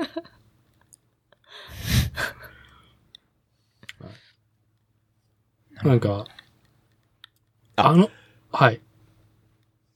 大前提としていいですか、うんはい、どうぞ。俺、ジブリ飯をそもそもうまそうって思ったことがあんまりない。ああ、大丈夫です、それでも。僕は、あの、あくまでも世間で受けてるそう。っていうとこ、ころに対して皆さんどうですか、うんっていう。はい。そもそもジブリ飯汚らしくないですかそそん、そんな、すげえみたいなの、そんなにない。そんなにないっていうか。あー、なるほど。はい。はい。まっていうのが。飯そのもそうのではない。まあその食ってるほあの人たちの描写ありきの話だとは思うんだけどうん。あ、うん。はい。にしても、なんか例えば、まあ粗暴な人たちが汚らしく食うみたいなシーン多いじゃないですか。あうーん。カッコンみたいな感じ、うんカツカツカツそうと。そうそう。はい、そうそう。多分それが、宮崎駿的で多分それがこう、本当にうまそうなものの食い方なのだろうけど、ちょっとお上品な僕としては。なるほど。なるほど。そう、はだいからそもそうですね。だからそもそもジブリ飯ジブリ飯言われてるけど、そんななんか、そんなあれうまそうかっていうモヤモヤず、そもそもあったかもしれない。はうん。俺好きやけどな。い。いや、いいんですよ。それ、それもそれぞれですから。はいい。いね、そこはやっぱ。大事なのは。あれ、何あの、お父さん豚になるやつ何やったっけ千と千尋ああ。せうん。千と千尋であの、ぐわー食って豚になっていくシーンとか、うんあとまあ違うけど、あの、ドラゴンボールで天下一武道会になるとあの、やたらくサイヤ人たちとか、俺なんかあの、日曜日の午後とかにめちゃめちゃ腹減ってて、こう自転車乗ったりとかして、たまに中華料理屋とか行って、うわー頼んで、うわー食うとき、あのイメージ。で、めっちゃい幸や、せ別。にいいんですよ。いや、それもはいういでんもですよ、別 に。もうあのまま豚になりたいってたまに思う。もう我を忘れて。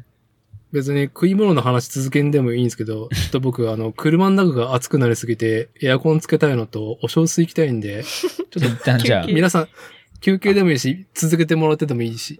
あ、わかりました。わかりました。いってらっしゃい。君たちはどう生きるか。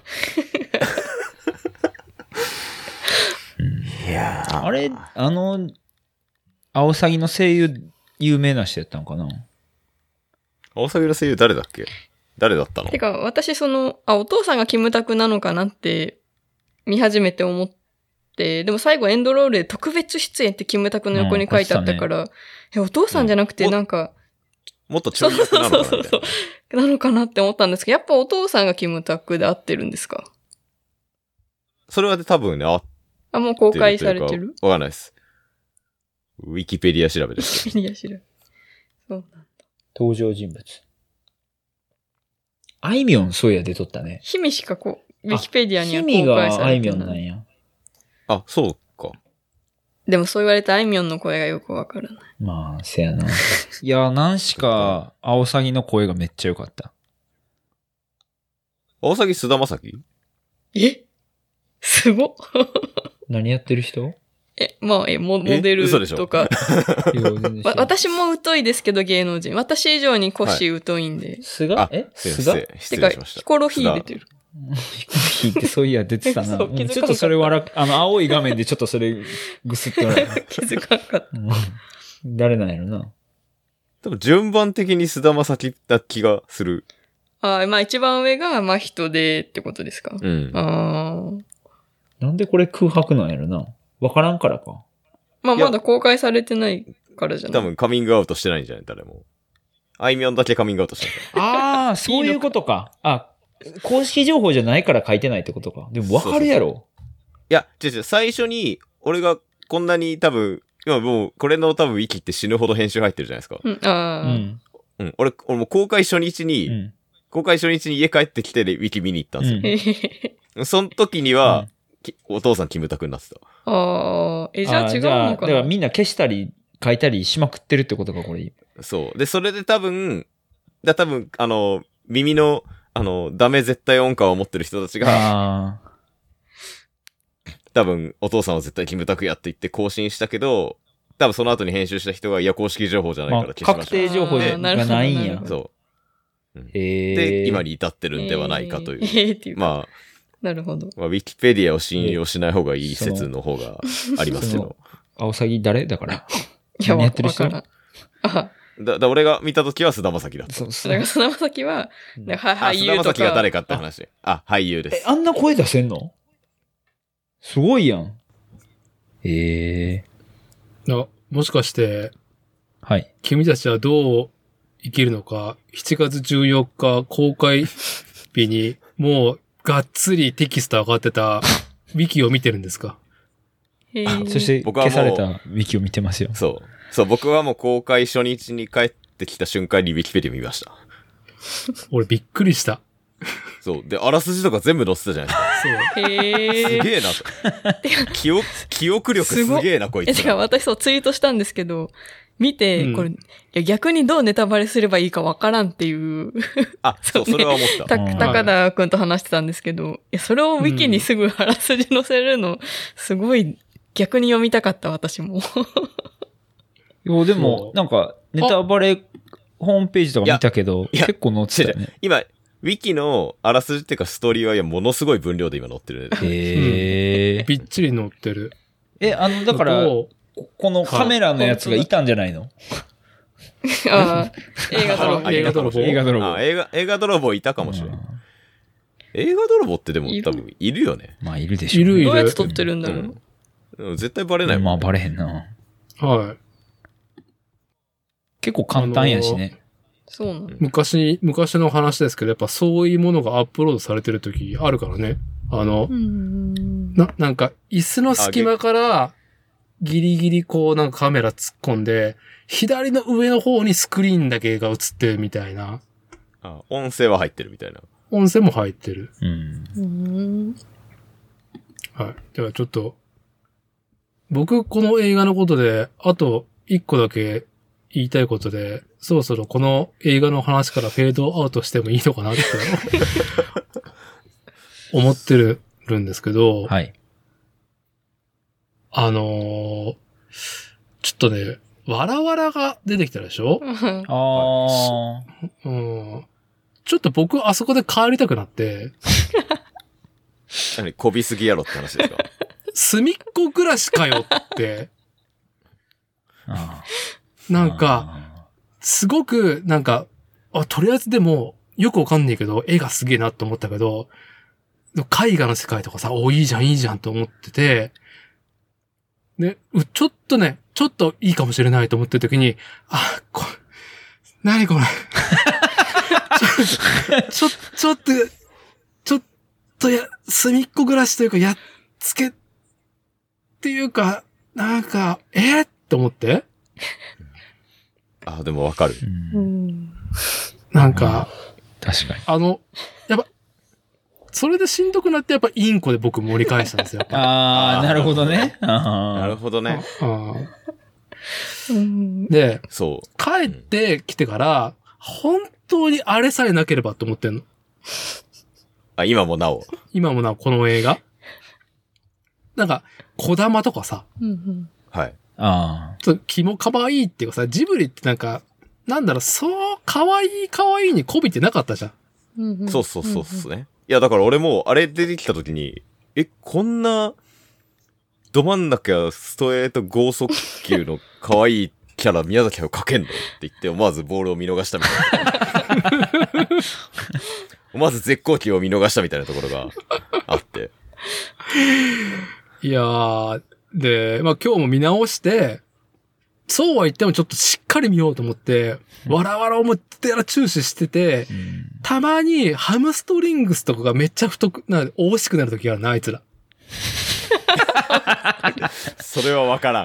あちょっとね、手足がね、ちょっと、こう、成人男性的になる瞬間があって、いや、それで押してくれたらな、ちょっと良かったのにな。ってわかりにくい例な。えばね。あともっとあの、ペリカンにもっとえぐく食われるとか。そう、なんか、ポプポポッチャーとかさ、あか、かわいいさ、見た目だけどさ、あの、皮がさ、ベロッベロってなんか剥がされちゃって、中のなんかちょっとね、頭蓋骨的にあるのか、グ ロっだてからね、なんかし、汁が出てくるとかね。ー確かにそういう物質は一切なかったな、あれ。はういんなんか突然、その単体で見たと、単体で見て、なんか可愛いなっていうものが突然出てきたがゆえになんかそれこそ、さっきその、劇中で好きなキャラありましたかみたいな質問に対して、はい。なんか、か、可愛いけど、決してあげられないキャラみたいな。あげたらバテな感じがするうん。なるほ可愛いけどち、なんか、違うな、みたいな。あの、あれを見に行って、わらわら可愛かったよねって言ったらもう負けな気がする。ど。そこってなるよね。 はい。いやあれが一番のな、謎、一番の謎っていうか、ーいやーっていうぐらいな感じ。はい。で、まあ僕がちょっとこの一週間、まあ、2回目見る間もさ、ちょっと一週間あれは何だったんだろうなって考えたら、まあ今、スタジオジブリとか、鈴木敏夫、スペース入れたらさ、タイ人ってね。はあ、あ、はいはいはいはい。うん、うんあ、うお、ん。知らん。なんぞつくんですよ。はい。はい。あのースタジオジブリ立ち上げからね、まあ、プロデューサーとしてビギンを振るってきた鈴木敏夫氏がね、今、74歳、御年ね。タイ人のシングルマザー、カンヤダさんにね、まあ、続婚っていう。えーあ、講師全然知らなかった。知らない。いやは別に知らなくていいと思う。一このように1ミリも役に立たない情報なんで別に知らなくて無益じゃなやつね。じゃあでもね、これ本当にウィキにもつながるんだけど、うんもう10年ぐらい前からだいぶ続婚で、で、タイにスタジオジブリのオフィシャルショップの店長をさせたり、せ店長じゃなくてオーナーにさせたりとか、いいな最近はね、アニメージとジブリ店の、まあなんか、オフィシャルの絵を描いてもらったりとか、その女性に、うん。とか、関谷田さんにカーヤンさんに猫バスね。 誰書いたのこの猫バスって思ったら、まあそのタイ人の方で。まああと、フォトグラファーとして活躍させていて、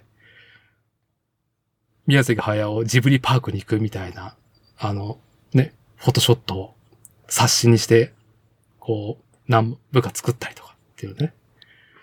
まあ、だいぶジブリのお金を使ってんではなかろうかっていうことがね、ゴシップで話題になっていて、いいですね。はい。で、あ、これあれだわらわらカンヤダが書いたんだと思って。マジ。なるほどね。思ったのね。まあそうかもしれないし、でも、今、その、ウィキペディア見ると、声優陣、キャストのところにさ、いるんですよ。カンヤダって。マジ。もう消されてんじゃないですか。いるわ。ああ、本書当だ。いてあるわ、関谷だって。いるほんまや。それ、カンヤダ押してみて。あ、いるわ。本当だ かい飛ぶページ。ええすごいですね。いいでしな声。こんな、今、しかもすごいですね。この、今おそらく日本でい一番見られてるページのこれが削除されないってすごいですね。すごい。だから、今、編集合戦が発生してるって、わあんまりウィキペディアの仕組みよくわかんないんだけどさ、まあ、俺はね、同人辞書じゃん。なんだかんだ言って、うんいろんな人が書き込んでる中で。あのー、いにしえのジブリファンがクソ怒ってんなっていうね、このページを見ると。なほどね。あじゃあ、わらわらの声は関ヤドだったってことですかそういやカンヤガを押したらどうなるんですか いや直したら、はい。はい。あのー、ヒゲのおっさんが出てくる んですよ。そうですよ。はい。鈴木敏夫プロデューサー74歳のところにね、飛ぶっていうね。すごいなウィキペディアめちゃめちゃおもろいやん。じゃあ、久々にインターネットで面白いもん見たなっていう。もうよう、最高やな。そう。だ大体この手のやつって、しあの、瞬殺で正しく編集し直されて、は我々がこう目にするときにはスクショでしか残ってないみたいなことが多いんだけど、そうい。はい。現在進行形で関ヤダが残ってるっていうのはすごいね。そう。リンクも残ってて。き木村拓哉のところに、父って書くのはみんな許せなかったけど、関谷田神谷田のは許したリンク先を鈴木敏夫にする のは、みんな意見一致してるんだ。そうそう。狂ってんなすげはえ。よう、インターネットみんな捨てたもんじゃないなそうそうそうそう。俺たちの好きなインターネットでしょ、これう。ん。満場一致なんや。うん。めっちゃおもろいやん。っていうので、まあわ満場一致ではないと思います。 うん、いやまあイン編ターネ集ットがす、人が、インターネットの民がアクセプトしたってことでしょ。オッケーオッケー。はい。け決起してると。はい。うん怒ってんねんなーって。うん。まあ、この、ポッドキャストがこはい。う、ね、ローンチされる頃にはどうなってるか知んないですけど、ウィキペディアの、確かに。あのー君たちはどう生きるかのキャストをぜひ見てくださいっていうね。そうですね。はいはい。で、今回、広告出さなかったのも、うん。まあもしかしたら広告費使っちゃったのかなって いうね。そっちか。いや、それ、はエンドロールにい。うん。予告編作成誰々ってあったんですよ。気づかなかった。あ、なんかあったな。怖っそう。予告編とうんうん、な、ねえ、ねえだろ、そんなもんっていう。ああ。海外うん向け、俺それ同じこと思ったわ。そう。あるん、はい予告編ねっていう。そう、でも予告編制作誰それってクレジットあったん ですよ。なるほど。まあ海外向けかもしれないですけど、うん。っていうか、こ、これ、いや、俺はその時思ったのが、ここ予告編あんねやと思ったけど、どう出すのこんこの作品の予告をって、はそう半ば怒り気味にちょっと見てたけど。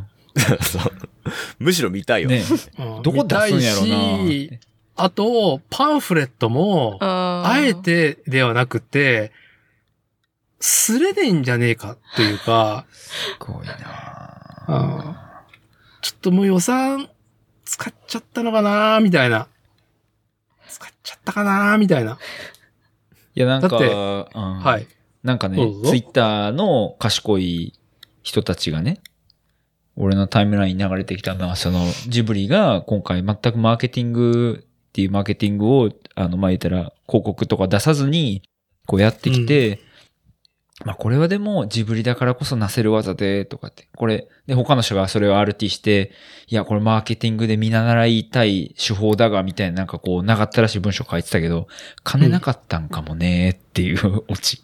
はい。最高。はい。うん。最高だだなーっっていて、う。そもそもその、い一切プロモーションしないって決めたのが、あの、関谷田さんじゃないで すか。あかやさんですね。 は関谷田さんじゃそう。い。はい。で、なんか、宮崎駿本人は、その、それをちょっと不安に思ってたみたいなインタビューありましたよね。あったあったう。ん本当大丈そう夫みたいなってね。鈴木くんは宣伝しないって言ってるんだけど、なんか心配だな、みたいなコメントしてるんですよへね。ー駿本人は。は何億解けたんや。い。いやー。いやー、もうわかんないですけどね。わかんないですけどね、ゴシップですからね、そのニュースですらね、ちょっとあれですけども、まあでも、やっぱり、関谷だしと鈴木プロデューサーが、スタジオジブリ、ジブリとアニメージュ展で、まあ二人カップルで、ね、あの絵の、でっかい絵のバックで、二人インタビュー受けてんっていうのがあるんで、うん広告塔として、俺もうなんか今回の作品結局そはのい謎解きできひんくたかっていいけど、カンヤな、カンヤだの謎だけ解きたいっすわ。はい。解きたいうん。し、まあ、なんだろう。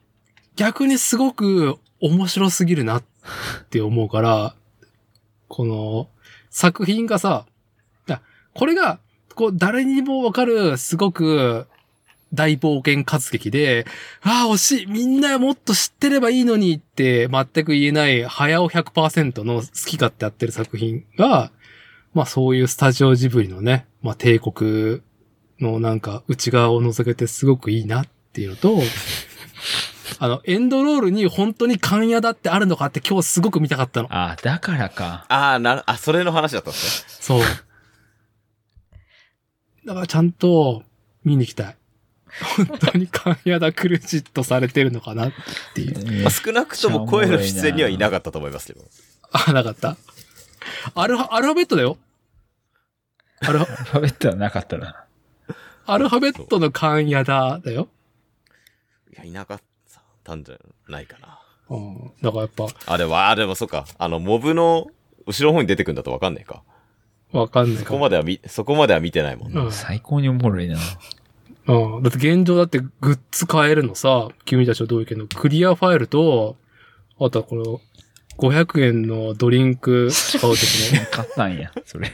コースター、めっちゃおもろいな。君たちがどう生きるのかっていう。なんかさ、えなんかちょっと、しん、なんかしんどくないですかなんかしんどそうだけど大丈夫ですかっていうふうに思うのも含めて、僕自身の意見をまとまとめると、あの、笑わなさえなければ、美しい、本当宮崎100、宮崎駿100%の、もう、あとはもう、敏腕アニメーターが揃った素晴らしい作品だったなっていう。おすすめですすっげえな。こんなオチ待ってたとは。ネタバレやな。だからね。ネタバレですね。ネタバレです。ネタバリアレ、ルネタバレやん。ネタバレしようがないんですけどね、うんあの映画。はうーんないです。だなんかその、最初の俺みたいな、主人公が人間かどうかすら知りたくないみたいな人にとっては全てがネタバレだけうど、うんん。別にそれぐらいは知ってもいいっていう人からしたら、ネタバレしようがない。まあまあまあまあ。ない。はそう。あともう、面白かったですかって聞かれた時に、い。おう。面白くはなかったんだけど、 つまんなくもなかったっていうか、なんか、つまらないっていう感情って、ある程度こう、お話とか筋道を理解して、なお、つまんないとか面白いっていう批評ができると思うんですけど、うん。俺そこの土俵にすら立てない映画だなと思って。なるほどう。ん。わかんなすぎて。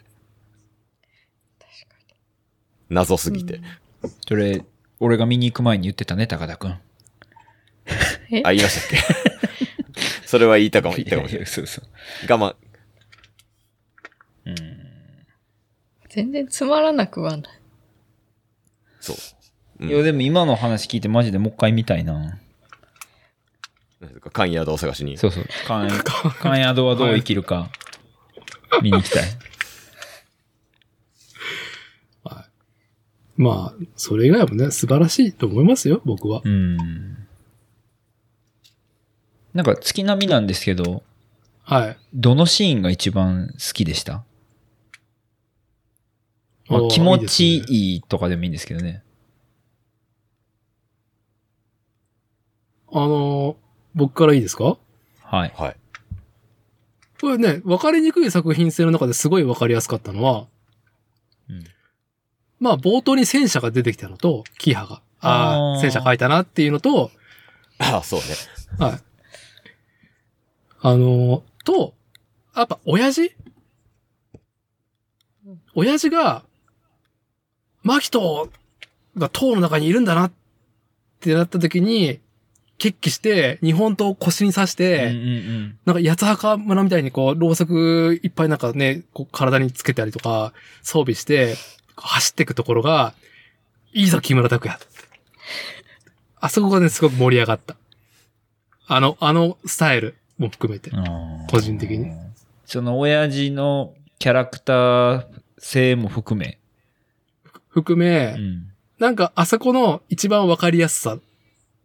なんか。てかまあ、親父が一番わかりやすいですようね。ん。うん。なんていそうか、だ一番人間らしいというか、うんうんうんそうのん、人間、人間として俺は、親父は嫌いだけれども、でも一番わかりやすい人間だなってういんう。まあ、時代も象徴してるかもしれないしね。学校行かんでええで、みたいな描写ね。うん。ええー、 ってなって。そんなゴリ押しすんねや、みたいな。そはう。いしかも、お前が車で乗りつけたせいだからな、そもそも。まあ、 せやろうな。お前が車自慢したせいだからな。な。何やったっけ、あれ。だ、え、ダットさんだとさそう、うん。なんでやねんって。そりゃそうなるやろって。金も、お前が田舎の学校で金持ちアピールしたのがこれを招いてんだからな、そもそもっていうね。はを理解できてないあたりも、なんか、ああ、なんか、わかりやすいなっていうう。ん。い。はいなるほどね。親父ね。キムタクね。あ僕は、僕は、キムタクお父さん。皆さんはどうでしょうかどうですか高田くんどうでしたえー難しいな。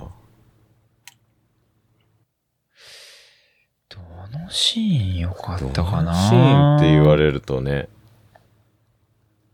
ちなみにみんなインコは嫌い めっちゃ押すじゃないですか。インコ普通に怖かった。インコで盛りあ盛り上がらなかったいや、インコ 怖い。これインコ怖い。盛り上がらんかった。なん、なんかこの、この鼻の上についてるのなんなんやろなって。いいや、インコついてるいじゃや、ん。ついてるけど、ちょっ と、アピール強すぎるっしょ、あれ。わ何やねん、私、インなんか、いや、鳥がたくさん出てくるっていうのを前情報で知ってたんで、うん。で、まあ、なんかあの、まあ、あの、まあ、書かれてる、ポスターで書かれてるアオサギの絵そのものは結構かっこよかったから、うんうんうん。まあ、結構かっこいいとか綺麗な鳥がいろいろわって出てくるのかなって、うんうんうんまあ、野鳥好きとしてはちょっと思ってたんですけど、はい。はい。中におじさんのいるアオサギと、なんかでかくて、怖いインコと、鼻の穴膨らんでるインコと。もうわらわらわらっていうペリカンだけが出てきて、まあそこはなんであの3種類だったんだろうなっていう疑問はずっと持ってます。た、たくさんの種類がじゃなくて、同じやつがたくさん気持ち悪く出てくるってそいうう。そうそう。最悪やな。うーん。あ、そう、好きなシーン、もう一個いいですかあ教えてください。はい。注ちょっと注目してみます、次。高田くんは感じなかったかなあのー何回も、牧とか屋敷で、アオサギと対峙するじゃん。うんはい。で、あれは矢を持ってる時かな木刀を持ってる時だったかなうん。すごく、朝日か西日が、カッと差し込んでいて、屋敷にね。 うん。あ、来る。絶対この逆光で来るぞと。太陽を背にして来るぞって思ったら、やっぱり来てよかったなっていうあうの、ん戦、あり戦ましたね闘機のね、戦闘機のね、戦闘セオリーでね、あのね。太陽を背をして、背にして、あの、戦闘を開始するっていう、あのね。うん、カーチスね。カードス。はい、セオリー通りだな。でも、はい、アオサギで言ったら、あのーまあ、好きなしっていうか、アオサギ関連で言うと、あの、志村後ろがめっちゃあったじゃないですか。あれどこだったっけいや、要はその、視聴者は、まひ、だ視聴者は、と真人は向き合ってる、うんうん真人の背後にアオサギがちらついて、真人は気づいてないけど、俺たちは知ってる。ああ、あったあったあったあった。うん、あったあった。っていう、あの、志村後ろが一何回も出てきた何回もあねっ。たじゃないですか。何回もあったじゃないですか。はい。で、志村後ろってなんていうかこう、あの、何ですか、ホラー映画のセオリーというかう、ん、うん。はい。が良かったなっていう。はい、前半の演出あねの。、そう。あの、あすいません、なんか伝わんなかった。全然全然、あの、まさか、その、あんなハゲたおっさんが中にいるとはも、泳いそもうそうもっと怖い詐欺やと思そっうて。全くわからない、これ詐欺、ちょっと、なんかって思ってるんだけど、やっぱり詐欺ちょっとっていうのがどんどん増していくところね。た。うん。うんそう。なんか、最初、まあまず一番最初に、あ、ごめんなさい。一番最初に詐欺が出てくるじゃないですか。うん屋敷にも、うん一番最初に入った瞬間からもう出てくるじゃないですか。早かったね、あれ。うん。で、あれも、まあ、俺たちは、その、ポスターの、要は、唯一のネタバレですよね。うんうんポスターにアオサギがいるっていう。うん。うん。だから、あのポスターはもう全員見てるから、あれが出てきた瞬間に、あ、あの鳥やって多分全員なるんですけど。なったよね。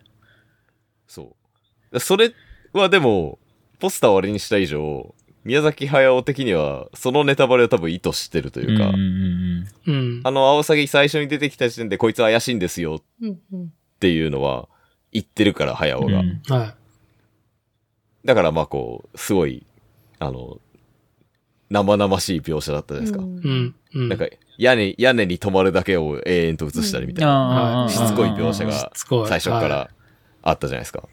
その、視聴者はポスター見てるから、そもそも青サギが怪しいって知ってるにもかかわらず、うそれをたとえ見てない人が見ても、あんなしつこくただの青サギを描写した時点で、こいつ怪しいってなる。あのしつこさがちょっと良かったかもしいいですね。いやはだ、だとしたらさ、だとしたらよ。まあ、アオサギ、その一番最初の登場シーンとか、まあ結構美しく描かれてたというか、綺麗に飛行して、綺麗に着地したりとかしてたのが、途中からすごいおどろおどろしくなって、うん何やらその口から、あ、あのー映画のポスターにもなってたなんか違う生き物が口の中に入ってる。うわ、うんちょっと青サギ怖、え、怖ないこいつ。え、声も結構いかついし、つって、い。うん。なんで、その、塔の中入った瞬間、あの、だらしない、おハゲ散らかしたおっさんにしたんっていう、その、青サギの変貌の仕方がもう、意味がわからん。なんで、れない。あれはだから、宮崎駿の性癖なんじゃない、おかしいやん美しく描いて、おどろ、おどろしく描いて、あんなファニーなキャラで最後はあの熊鉢の飛び方させへんやろって。絶対おかしいやん、こいつって。であれは性性癖です。正規、正規う。んうんあれは、はや、うんはやお。はい。あれ、ああるんですかああはいうやの。性癖です。あまあ、れこん今回のファニー役こいつかみたいな。うんなんか、すっごい、だってあの、熊鉢の飛び方もそもそも千と千尋に出てくるからね。ああ、そうなんや。そう。 まあ、細田守だったら、アオサギの中身は、まあ、池王子か美男子にしてたと思うけど、あそこをあの、ハゲ散らかしたおっさんにするのが、やっぱ宮崎駿だな、みたいなあっていうーね。なるほどね。そう。だし、まあ何回も言うけど、結局あいつ何したかったのか、さっぱりわかんないいやそうやうねん。何やったんやって。そう。あの、いや、もう本当この、この映画謎しかないんだけど、その数ある謎の中でも、一番大事っぽいキャラそうのや目的が一切わかポスらタなーい。にもなってんのに、何やったんやそっうて。そう。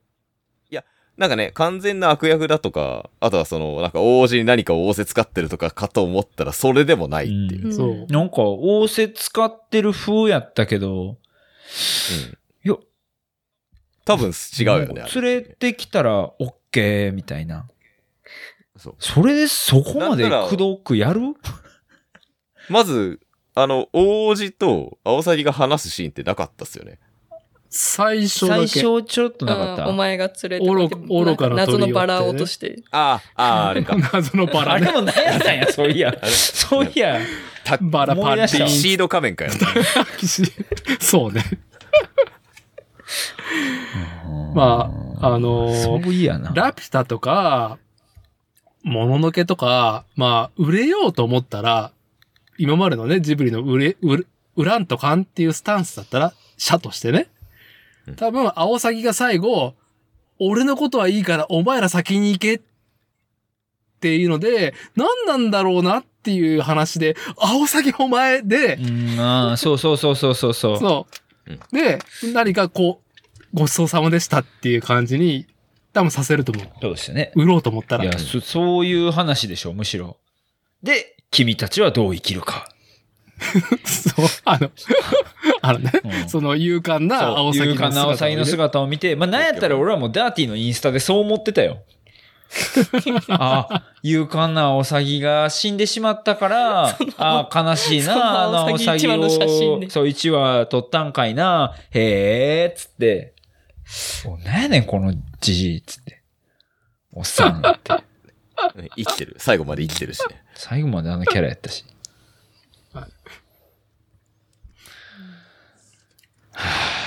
でそれもなんかあんまなかったじゃん。何えっと、だからあの、あの世界で、多分真人は、あの世界に落っこってから、実際ナスコさんに、あの、なんだっけ、あそこで会うまで、うんう多分結構な冒険をしてると思わせる感じはあるのに、要はその、場面場面が切り替わるたびに周りの景色が全く違ったうんうんうんりして、結構なその、長い旅路みたいな方を匂わせてるにもかかわらず旅路の描写が一切ない。うんう。ん。確かに。そう。それ、それもあって俺な、あれなんか物語始まんねえなっていう。ここの冒険を描くんじゃねえのかよ。うんあ確かに。まあ、その、デコボココンビが、なんそうそかうそう、ケだかンらケンケンやりながら、っていうそねう。結局最後その、アオサギとマヒトがなんかこうう、んうんうんうんなんか、いい感じになってたじゃないですか。。うんうん悪ノリみたいな、いい感じの、あの、うん何うんバディになってたのに、そのバディになるまでの過程が一切カットされてるから、確かに、ほとんど、ほとんどなんか。そう。あの、穴塞ぐぐらいしかなかったんですよね。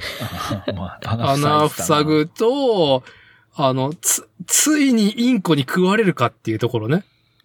そう。で、あそこも、だから、その、インコに食われる真人をわざわざ助けに来るアオサギの行動原理もよくわからない。はい。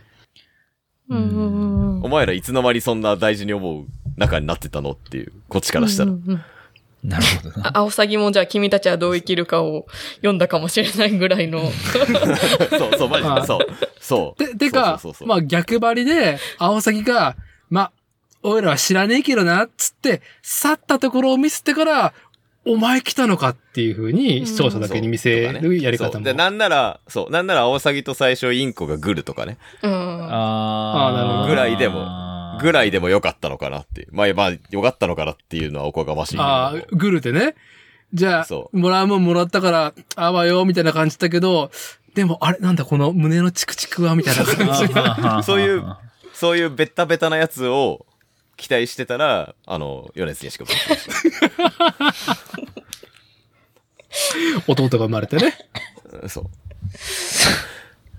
う。なんじゃこの映画、マジで。うんえ、コッシーは、じゃあ、その好きなシーンとか。あ好きなシそうですね。好きなシーンの話でしたね。 すいません。ーン何やったんやろうな。俺が良かったシーンな。まあでも、なんか、あのーその謎解きをしようとして見てしまってたから、まああれやけど、とりあえずあのー飯って言われて、一個も思い出せんかったし、で、あの、うんインコのシーンもダーティー言うから、飯のシーンとインコの描写は、あの、もう一回ちゃんとこう、あの、正座して、映画館で見たいなっていう気持ちになりましあ、そうか。インコはそんなに刺さらなかったのね。その初た。回では。いやいや、て いうか、いインコモブやし、そんなやろぐらいの感じ。まあ、その、王様はまあなんか発展すんねやろなと思って、王様はちょっと張ってたけど、うん。インコどれも一緒みたいな感じやったけど、あはい、ダーティーそこなんやと思って、はもうちょっとちゃんと見たいなって気持ちになりました。い。じゃあ、好きなシーン、最後、箱さんは、なん か、えーと思い返して。その最初の方の、まあ、真人とアオサギが、まあ、割と真剣に向き合ってるシーン。弓向けたりとか。ああ。まあ、いよいよアオサギが、おどろおどろしい、ななんか中の人のハートが出してきたシーンはなんかもののけ姫っぽくて、お、ちょっとかっこいいじゃんって思ったのと、まあ、あとはキリコさんと過ごすシーンとかもうん、綺麗だったし好きなのと、まあ、あとはそのボロボロのペリカンと喋るシーン。うんとうん まあ、あとは、最後あの、みんなでそれぞれの扉から分かれて出ていくうんうん。最後のシーンとか、まあ、普通の感想ですけど、はいそこら辺が好きです。いや、よかったよね、確かに。そうだね、あの最後あの、真人のお母さんになりたいからって言って、うんあの、死ぬの分かってるのに、うん行くとこはちょっとね、いいシーンだったよね。普通にいいシーンだそうね。そうそうそう、ここに来て普通にいいシーン来るんだみたいひみときりこさんが同じ扉で、まあ人とそう夏子が同じ扉からな。そう、出ていくシーンは、まああそこはなんか普通、い一番あそこ、一番っていうか、あ、なんかありそうなジブリのシーン。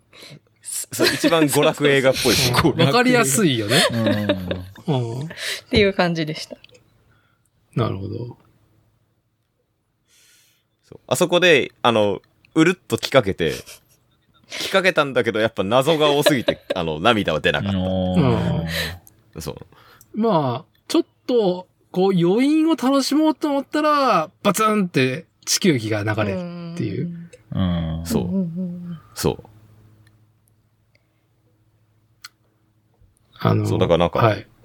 マヒットが、俺の目には、あの冒険を通して成長したように見えなかったというか、あーあー、でもなんかよ、まあそれこそ商業的によくある、それで成長しましたみたいな描写も特に、はっきりとは書かれず、はっきりとはなかっまあ、ただだからに2年まあで後もっそてれなはって、そう、2年後って弟がなっいてて本入れたし、 弟がいて、本カバンに突っ込んだ瞬間に夜の事件で歌い出すっていう。はい。うんまあなんまあか、若干で、うんあの、その、自分で怪我を模倣したっていうことのずるさあうん。とか、その、夏子さんに、を、に対しての態度うんの悔いっていうことは、若干大王子のところで、あ、そうそう。改める宣言はしたけど、まあそんなに、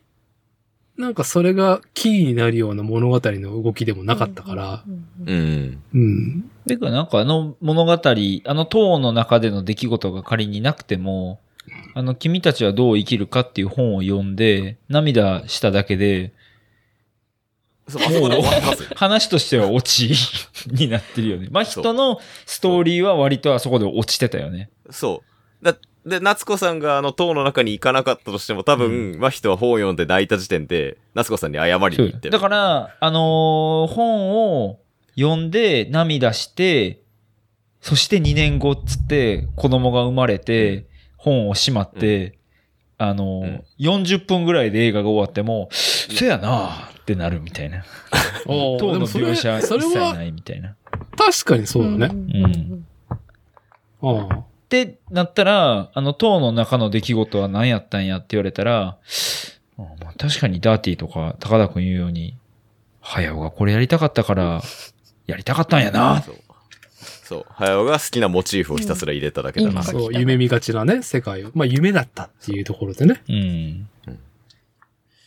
確かに。出てきたら忘れる世界だかああ。確かに。なんか、もう一個だけちょっとすごく気になって皆さんに意見もらいたい。し、多分、これは、ちょっと、早尾の、なんかメッセージなんだろうなっていう描写があってね。しつこくあるんですよ。うん。あの、鳥の糞。ら。ああ、あそれ、な、なんでインコ出てきたら、絶対あの、ふんするシーンがあるんだろうとは。そみう。んな、なんで糞顔にされて気にしないんだろ2、3回ありましたね。うんみんなうんこまみれじゃん。うんん。う。うん。まあ、今日早、早尾の趣味ですか美女をうんこまみれにしたいっていう早尾の趣味です。なるほど。なんか今日2回目見て、すごくいろんな、リラックスして見れたからさ、うん。初めてマキトの部屋にアオサギがガバッと入ってきただけ。ああの時にあいつ、うんこしてくんだよ。あ。うん、してたしてあたーで。もそれ思いました。ああ、ふん確のか後に。ついてると思って。そう。ツイッターで言いめ言い得てみようだなっていう方がいてお、あ、本当にこの映画はクソ映画ですからっていう。あ、なるほど。うんそういうあれはあの映画。画の本質を表してると。 そう。まあな確かにあの描なんだ写ろいいるかって言われたら別になくても何にも変わらんっぽそうやし。早尾にとって絶対皆さんに書いてほしかった、ね、うんこじゃん。確かに。うんだ最後ね、だから、ナスコさんとかもね、顔にうんこされても、それ量に対して嫌だみたいなすらない。インコ可愛いって言ってただけだ。そうやね。そうう。ん。うんこ、うんこ、うんこいやうんこしてうんこついて、る顔についてるよーって、鳥の糞つ顔にいてうんますよーっこて。されてますけど、みたいな。大丈夫ですかねって、型とかね、いっぱいついてましたね。そう。そう。あの、綺麗、綺麗なおべべにうんこついてますよ。うんなんか鳥が飛んでいくときは糞をするみたいな、なんかこう、約束みたいな、立つ鳥、後を濁しまくってます。うんいや、本当そうに。びっしゃびしゃにしてて。で、これはもう僕の独自のなんか勝手な受け取りなんですけど、うんあの、唐の世界が宮崎駿の内向的な世界うん好きなものうんうんとか母親だったりとかに対して、外に出るときにさ、うんこされるじゃん。うんうん。うん。やっぱ世の中クソだなって早尾が思ってんのかなみたいな。うんどい、どいつもこいつもうんこ、うん、うんこだよみたいな。お前らみんなうんこまみれなんだよ。そう、どいつもこいつもみたいな。で、君たちはどう生きるんだみたいな。そこで、そうなる。うんこまみれだけどお前たち、みたいなね。っていうなんか性格の悪いことをちょっと考えてしまいましたけどね。うん、確かに。にもう言われてみたら、あの、うんこ意味深ですね。うん。まあ、まあ、なくてもいいのに、わざわざって感じはあったな。なんか違和感を残すようにしてやるようにしか思えんうというかん、。うん、うん。そうね。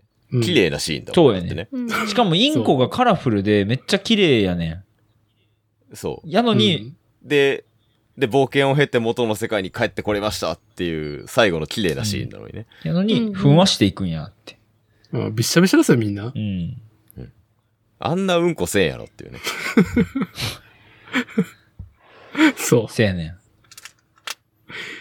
まあ、あの、元々がでかいからね。あの、インコ。あの、世界に出た時。いや、ち あー そうね小さくなる時に内容物がブチュッて出ちゃうのかなとかね。え、なんかそ、なんか、党、あ、まあ、党のな、党の中の人たちは、なんかアイドルじゃないけど、うんこしないのかなって一瞬思ったんですけど、でも、キリコさんちトイレあったなと思って。ああ、そういまや、あ外だよ、みたいな。そうそうそう。違あっ。ったたね。でも、真人しかしまあ、して確かないに、。シーン、シーン的には。うあーん。まあ、私はインコがフンしていくシーン見ながら、でもこの大量の外来種どうするんだろうなって思ってました。マジ外来種。ペリカン。ペリカン、ペリカンとかいたからね。ペリカンとインコこれどうするんだろうって。そう。あ、ペリカン生きてたんだ。よかった。よくねえわ。みたいな。これからどうするの生これ態みたい系狂うな。これからどう、そんなこと思ってたんかいな、あの時。すげえな。そう外来種。どっから来たんや、あの外来種。まあ、大おじ様が連れてきたっていうね。なんかそうな。いう一そ、言そあこりもまし気たけにどな。るけど。はい。そう。まあ、僕はちょっとね、関谷だしと、うんこの話できたんで、 もうなんか、もう、心すっきりです。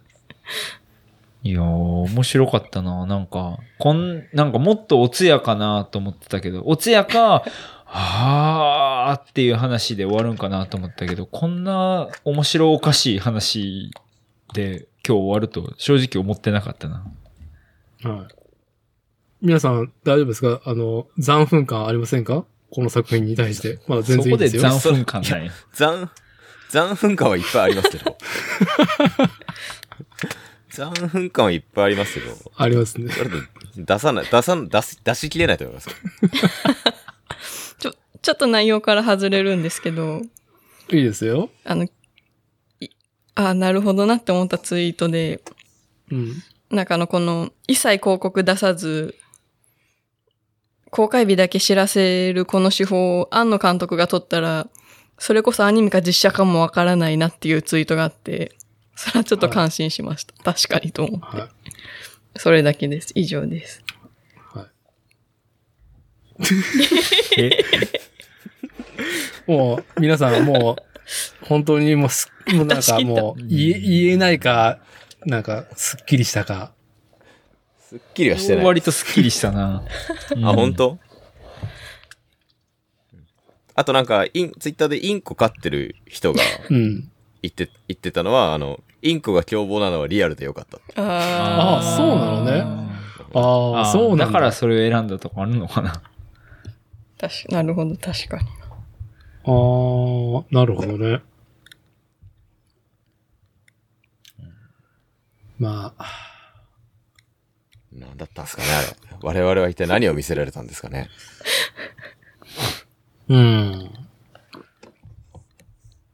まあ、強いて僕から言えることは、2回目、良かったよ。うん。あ、2回目良かったですかもういいっす一ね。回行こうかな、じゃあ。う行んく。か。行こうん。やっぱり、ちょっと、なんか変なとこ連れてかれたわけじゃないですか。初めての外国みたいな感じで。う。う。うん、うんん、うん。もう右も左もわかんない状況にね、落とされたのに対して、まあもう初手から、もう全然、絵がすごいなーって思いながら。絵がすげえなーって。まあそうだねうん。少なくともさ、最初戦時中なのは知ってるし、みたいなね。そうそうそうそうそう。もういろいろね。まあ、詐欺もね。あ、詐欺この時綺麗だったなーと か、あ詐欺の絵そうね描き方美しいなーっていうのね、な、あの、汚い、もうあの汚いおっさん見たくないな。うん。あ、でも、だそうね、あの汚いおっさんはでもやっぱ得意点なんですよね、多分ね。お、だって汚いおっさんだけ塔の外でも汚いおっさんの姿じゃん。うん、よし。おっさん謎すぎて、いやインコとかほら、外に出ると、あーインコに戻るただのインコにさあー戻っちゃうし、あの、真人以外の普通の人は出てくるとあの世界のこと全部忘れるっていう設定なのに、アオサギだけはこの世とあの世を行き来してるじゃ人いなのか鳥なのかわからないんですよね。うんそああ。う。で、まあ、ね、うつ症っていうかもう、現、現象で、あの、現実の世界で唯一、ちょっと顔がこぼれそうになるっていうね。そああ。結構。お、お前出、出そうやないか。 出、でも出、出そうだぞ、っていう風にね。なる描写もあったからね。なるほどね。うん。さっぱりわからんね。う。さっぱりわかんない。さ、なんもわからん。うん、もうわからない。どう、どうそう生きたらいい俺たちはどう生きていけばいいんでしょうかね。うんいや、忘れた頃に、監督が、なんで詐欺にしたんですかっていうことに対して、なんか軽口のアンサーをもらいたいですね。聞いてみたいな。聞いてみる。いやーねうーんうんこの、うんこの理由だけ聞きたい。 うんこの理由だけ。ジブリってそういうのあるんですか後で。監督からのなんかコメントみたいな。まあ、インタビューとか、うんあんまりそうしないね。うーん。うんあんまりしない。ナウシカの頃から。そう。うん。か、あの、ナウシカの DVD についてたあの、安野さんコメンタリー解説みたいな。ああ、コメント。ついに宮崎駿コメンタリああ、そうねー。。 まあ、制作人のコメンタリーで、やっぱ宮崎駿氏の像が浮かび上がるっていうのがやっぱあるからさ、それこそナウシカのいや、俺は結構面白かった。あの監督が、あの親父や、本当に、みたいな感じでね。ボソボソ喋りやがってと思ってたけど。 滑舌悪い。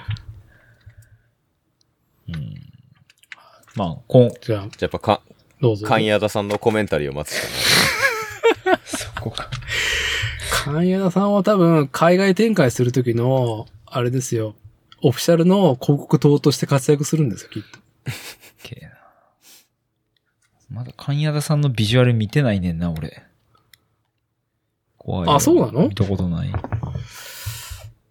じゃあ、ちょっと、別に間が空いてもいいんで、ちょっと皆さんに。なんならね、あの、鈴木敏夫が本を書いてるんですね。それ私もさっき気づいてギョッとしました。そう。え、何もうなんのか、あ、いや、関谷田さんに関する本を。関する本うん。南の国の関谷田鈴木敏夫著っていう本があるんですよ。ほんまや。うっそなんなんこれ。しかもノンフィクション小説らしいですよ。鈴木敏夫が偶然知り合ったタイ人のシングルマザー関谷田を巡る物語であるっつって。マしかジもなでんか、そう、だからもう隠してる話とかじゃねえんだみたいなね。ああ、そうそうそうそう。ええー。何これ。全然意味がわからん。え、じゃあ、タイトルもしかして、あの、南の国の関谷だやったかもしれへんってことですかだからあの、真人くんそうが、風の谷の直しかあみたいの、な。真人くんがお母さんから、あの、送られた本、これ何やろうって開けたら、南の国の関谷だ。国のであで、そう最かも後しれない、南の国の神宿を、こう、カバンにしまって出ていくみたいな。うん。だったかもしれない。地獄お父さんがタイ人と再婚してたかもしれない。はい。はやんあ、タイの出来事やったかもしれへんってことかもしれない。い。いっそね。いっそね。めちゃくちゃ若いお母さんやな、つって。はい。今、ツイッターのダイレクトメッセージに、はい。ビジュアルを送りましたんで、リンク踏んでもらえれば。 うん、来た来た。あ、これが、この猫バスの映画例の、はい。そうです。神宿が書いた猫バスはい。神宿プラテンさん。なんか、神宿さんが着てるニットがすげえ気になるな。千尋。これ千尋え千と千尋の千尋じゃない千尋ニット着てますそうわ。だね。そうなのこれ。え、そうじゃそないんな絵っぽくないんですかそんな絵っぽい。ああ、グッズってこと、うん、ち、すっげえな、このニット。そう。そして、そうね。アニメージュジブリ展の、あの、トップ絵に、僕は、実際に足を運んだ時は気づかなかった絵の右下に、あの、関谷田さんのね、サインが入ってんですかサインが入ってます よ。右下に、スタジオジビル、アット関谷田って。猫バスの右ま下にや、。書いてあるわ。元気になれそう。意味深ですよね。いや、意味深っていうかもう、ゴリゴリじゃないですか。すごいなぁ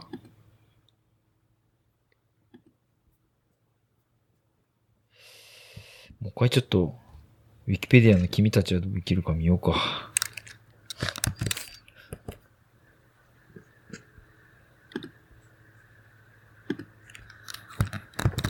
で、一番有名な、この記事の一番、今送ったやつの記事の一番下の、やっぱ、鈴木さんのいい顔がたまんねえなっていう。そうっすね。見に行こうか。あ、ツイッターの、あ、これ、うん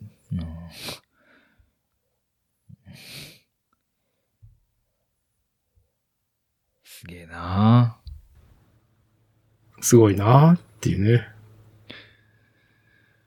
はい。はい。関谷だ、承知しました。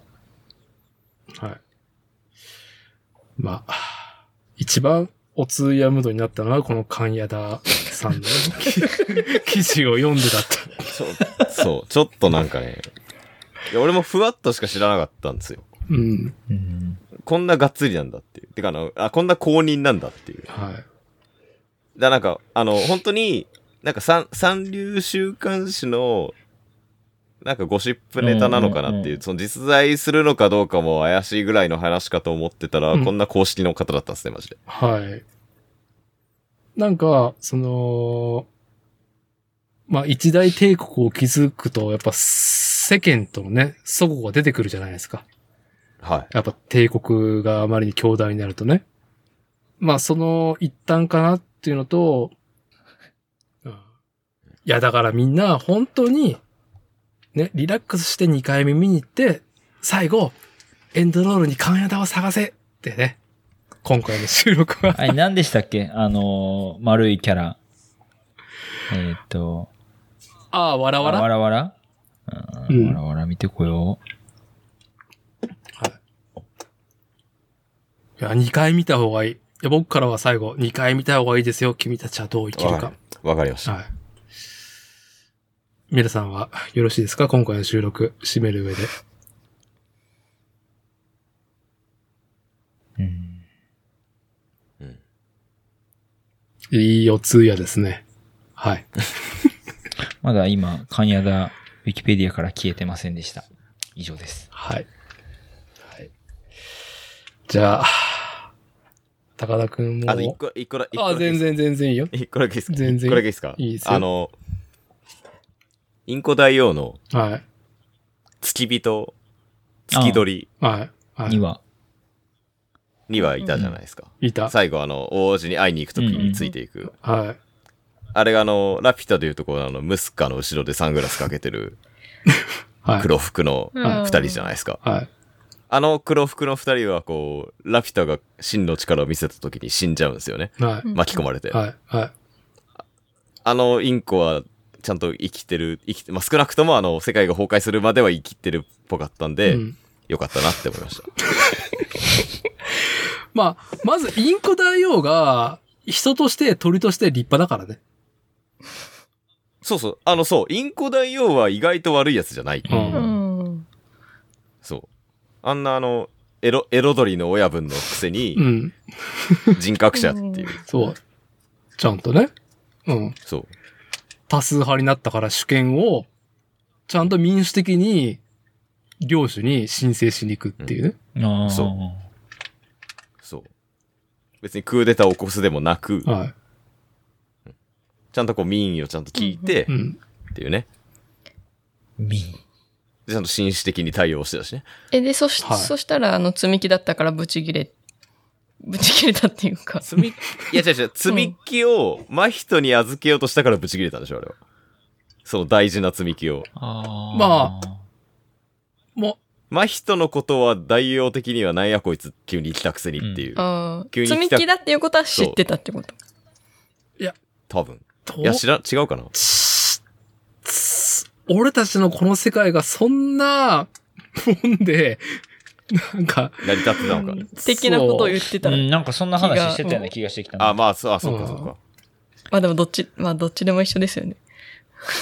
あ、そもそも、あの、積み木が崩壊しそうな理由って語られてましたっけいやー、もう、もうギリギリでこれはもう無理みたいな状況だったじゃないですか。気づうんいうんたうはいん。ら。一日はい一日大丈夫。そう。そう、なんとか。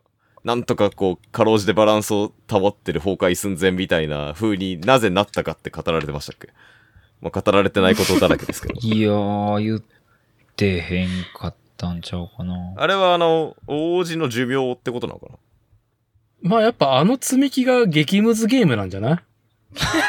うん。ルール的単に純にねね。あうの、ん。ルールあ的の積に。み木、積み木13個って13個ってのは宮崎監督の監督作品が13作品だからですよね。ああ、なるほどね。ああ、なるほどね。じゃあ崩壊しとるやないかい。13作品合わせて、今回。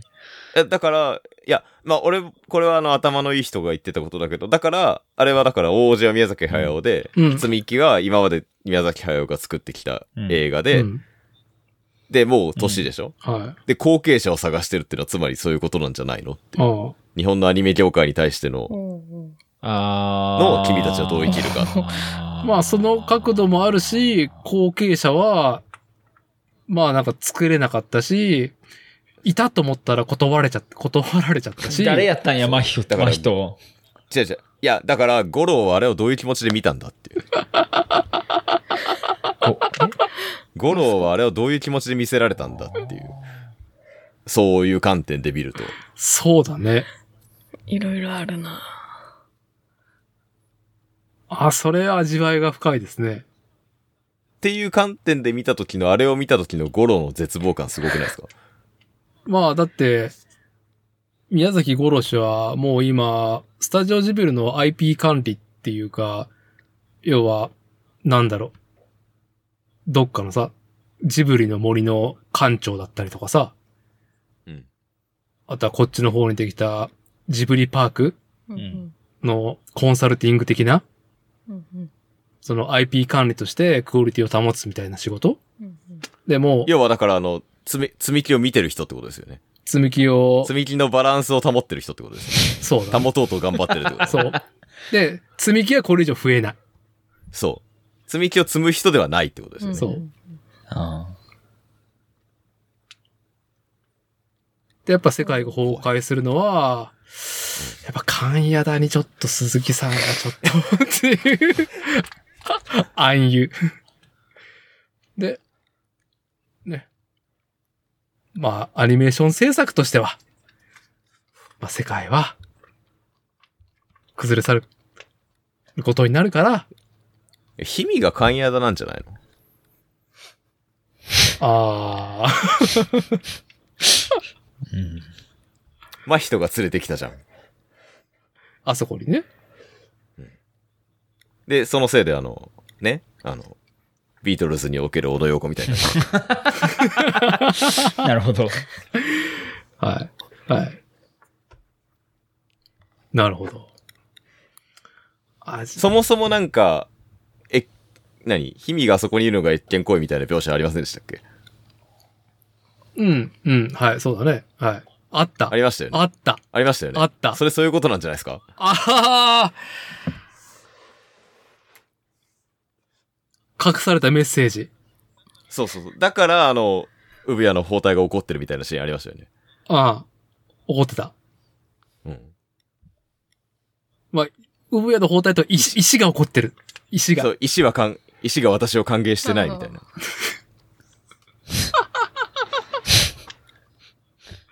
それそういうことなんじゃないですか。ああ。石っていうのは要は宮崎駿の監督作品が石だったり積み木のね。はい、はが、氷見を歓迎してないっていうのはそういうことなんじゃないですか。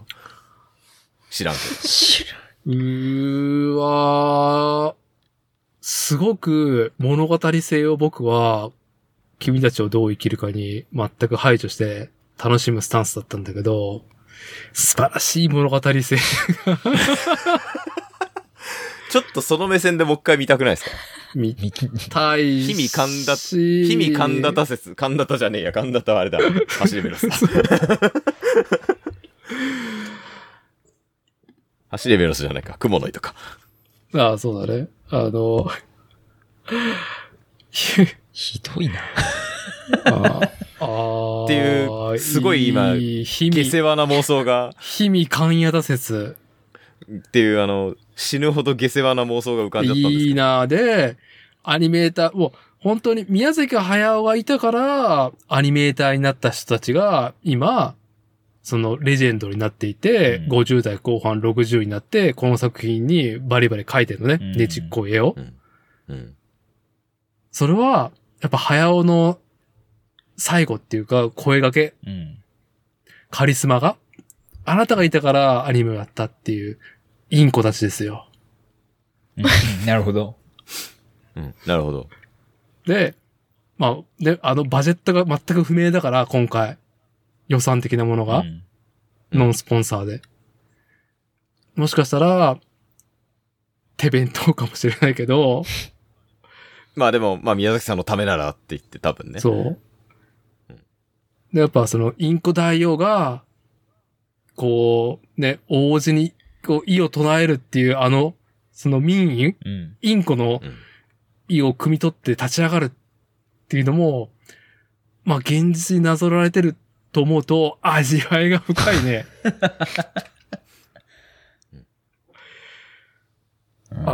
ああ。だからゆえにインコ大王が一番まともっていう。まともであるがゆえにあの世界を崩壊させてしまった。はい。はい。いいですね。あ、あ、あと、そうだ。氷見を運んでったじゃん。うんうんあのなんか棺っていうか、あれに入れてね。んんじゃなくて、そうそうそう。うんうんだから、インコ大王が神谷田をああやって、大汁のとこに連れてったかと思うと、あ、じゃあ大王が年男ってことですか大王はやっぱ早尾だよ。うん。ってことになるよね。もう、もう、ちゃんと、これ、見て、こいつ、こいつ、こいつがいるからって。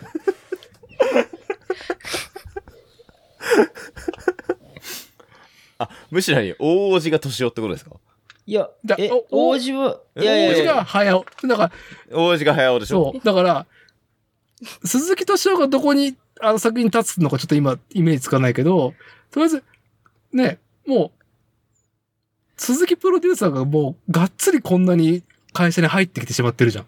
うん。うん。で、ズブズブ関谷田に、ね、経費が流れていくと。うんでも、やっぱ舵を切ってるのは大王子、早尾じゃん。早尾がちょっと、鈴木さんそれはちょっとってさ、線引き、必死に、必死に積み木のバランス保とうとしてたんでしょそう。無理になったと。崩れました。ダイニングメッセージなのかな、これ。 早尾が。気づいて、みんな気づいて、っていうね。あすいません。下世話で、下世話なのが好きなんで、ついついい、やーついつい乗っかってしまいましたどこでも、どこでも聞けるわけではない君たちはどう生き るか。関谷だ編。かやね。いやーね、いや、そう、あのね、大王に会いに、か大王に関谷田が会いに行くこと自体が越見行為みたいな描写がすごい今考えると深いな。うん。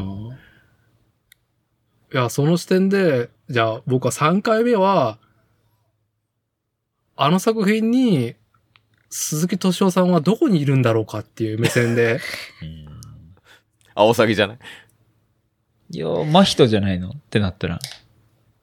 いや、マヒトは早とではない。うんえ、でも、もうあれが関谷だやったら。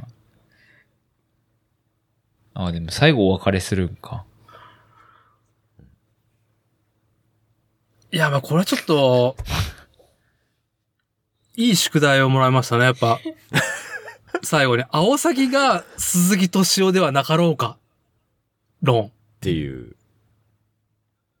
だから、あの、あの世界の外に出てきても、あの自我を保ってられる。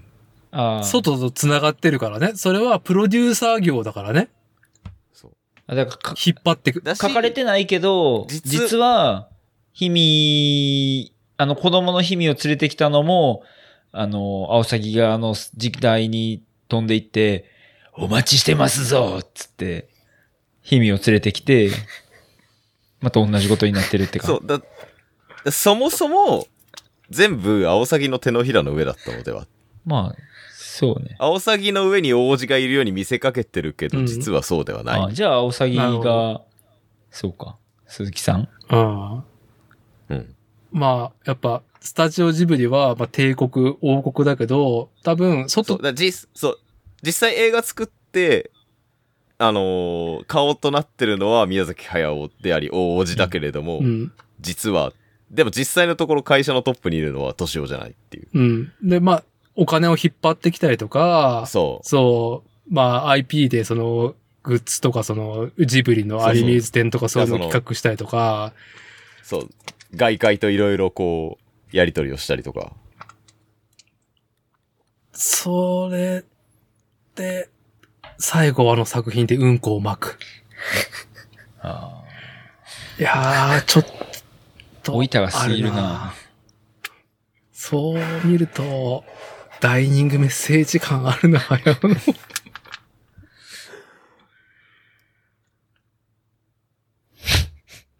ああ。いや、高田君本当に素晴らしい。ちょっと最後。いやーそうよいやいい、いい切り口。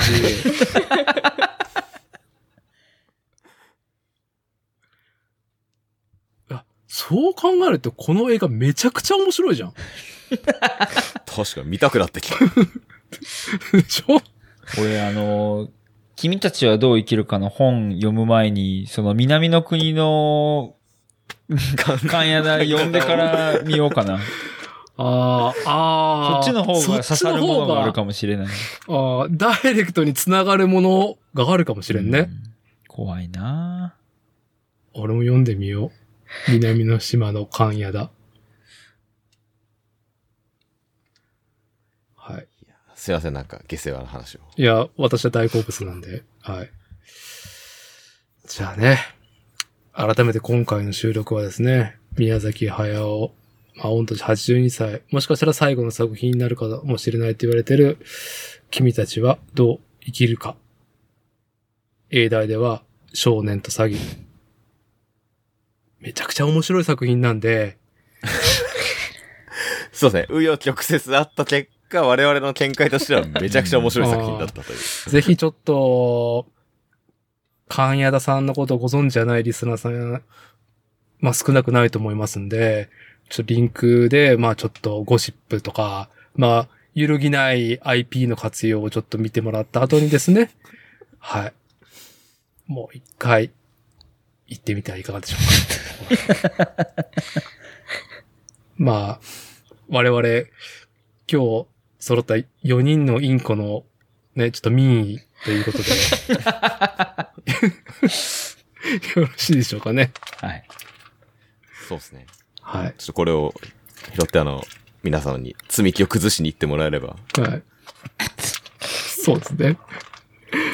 じゃあ、赤ちゃんコッシーからは最後に何かあり ますかいや、もうお腹いっぱいになったっす。 今日。もう一回行く。もう一回行こうか。仕方がないね。エンドロール確認しないとね。はい。じゃあね。まさか本当にこの映画のことをこの尺で喋りきるとは俺は強いとも思ってなかった けど。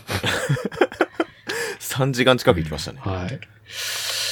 じゃあ、今回の収録は以上となります。ありがとうございました。ありがとうございましありがとうございまたし。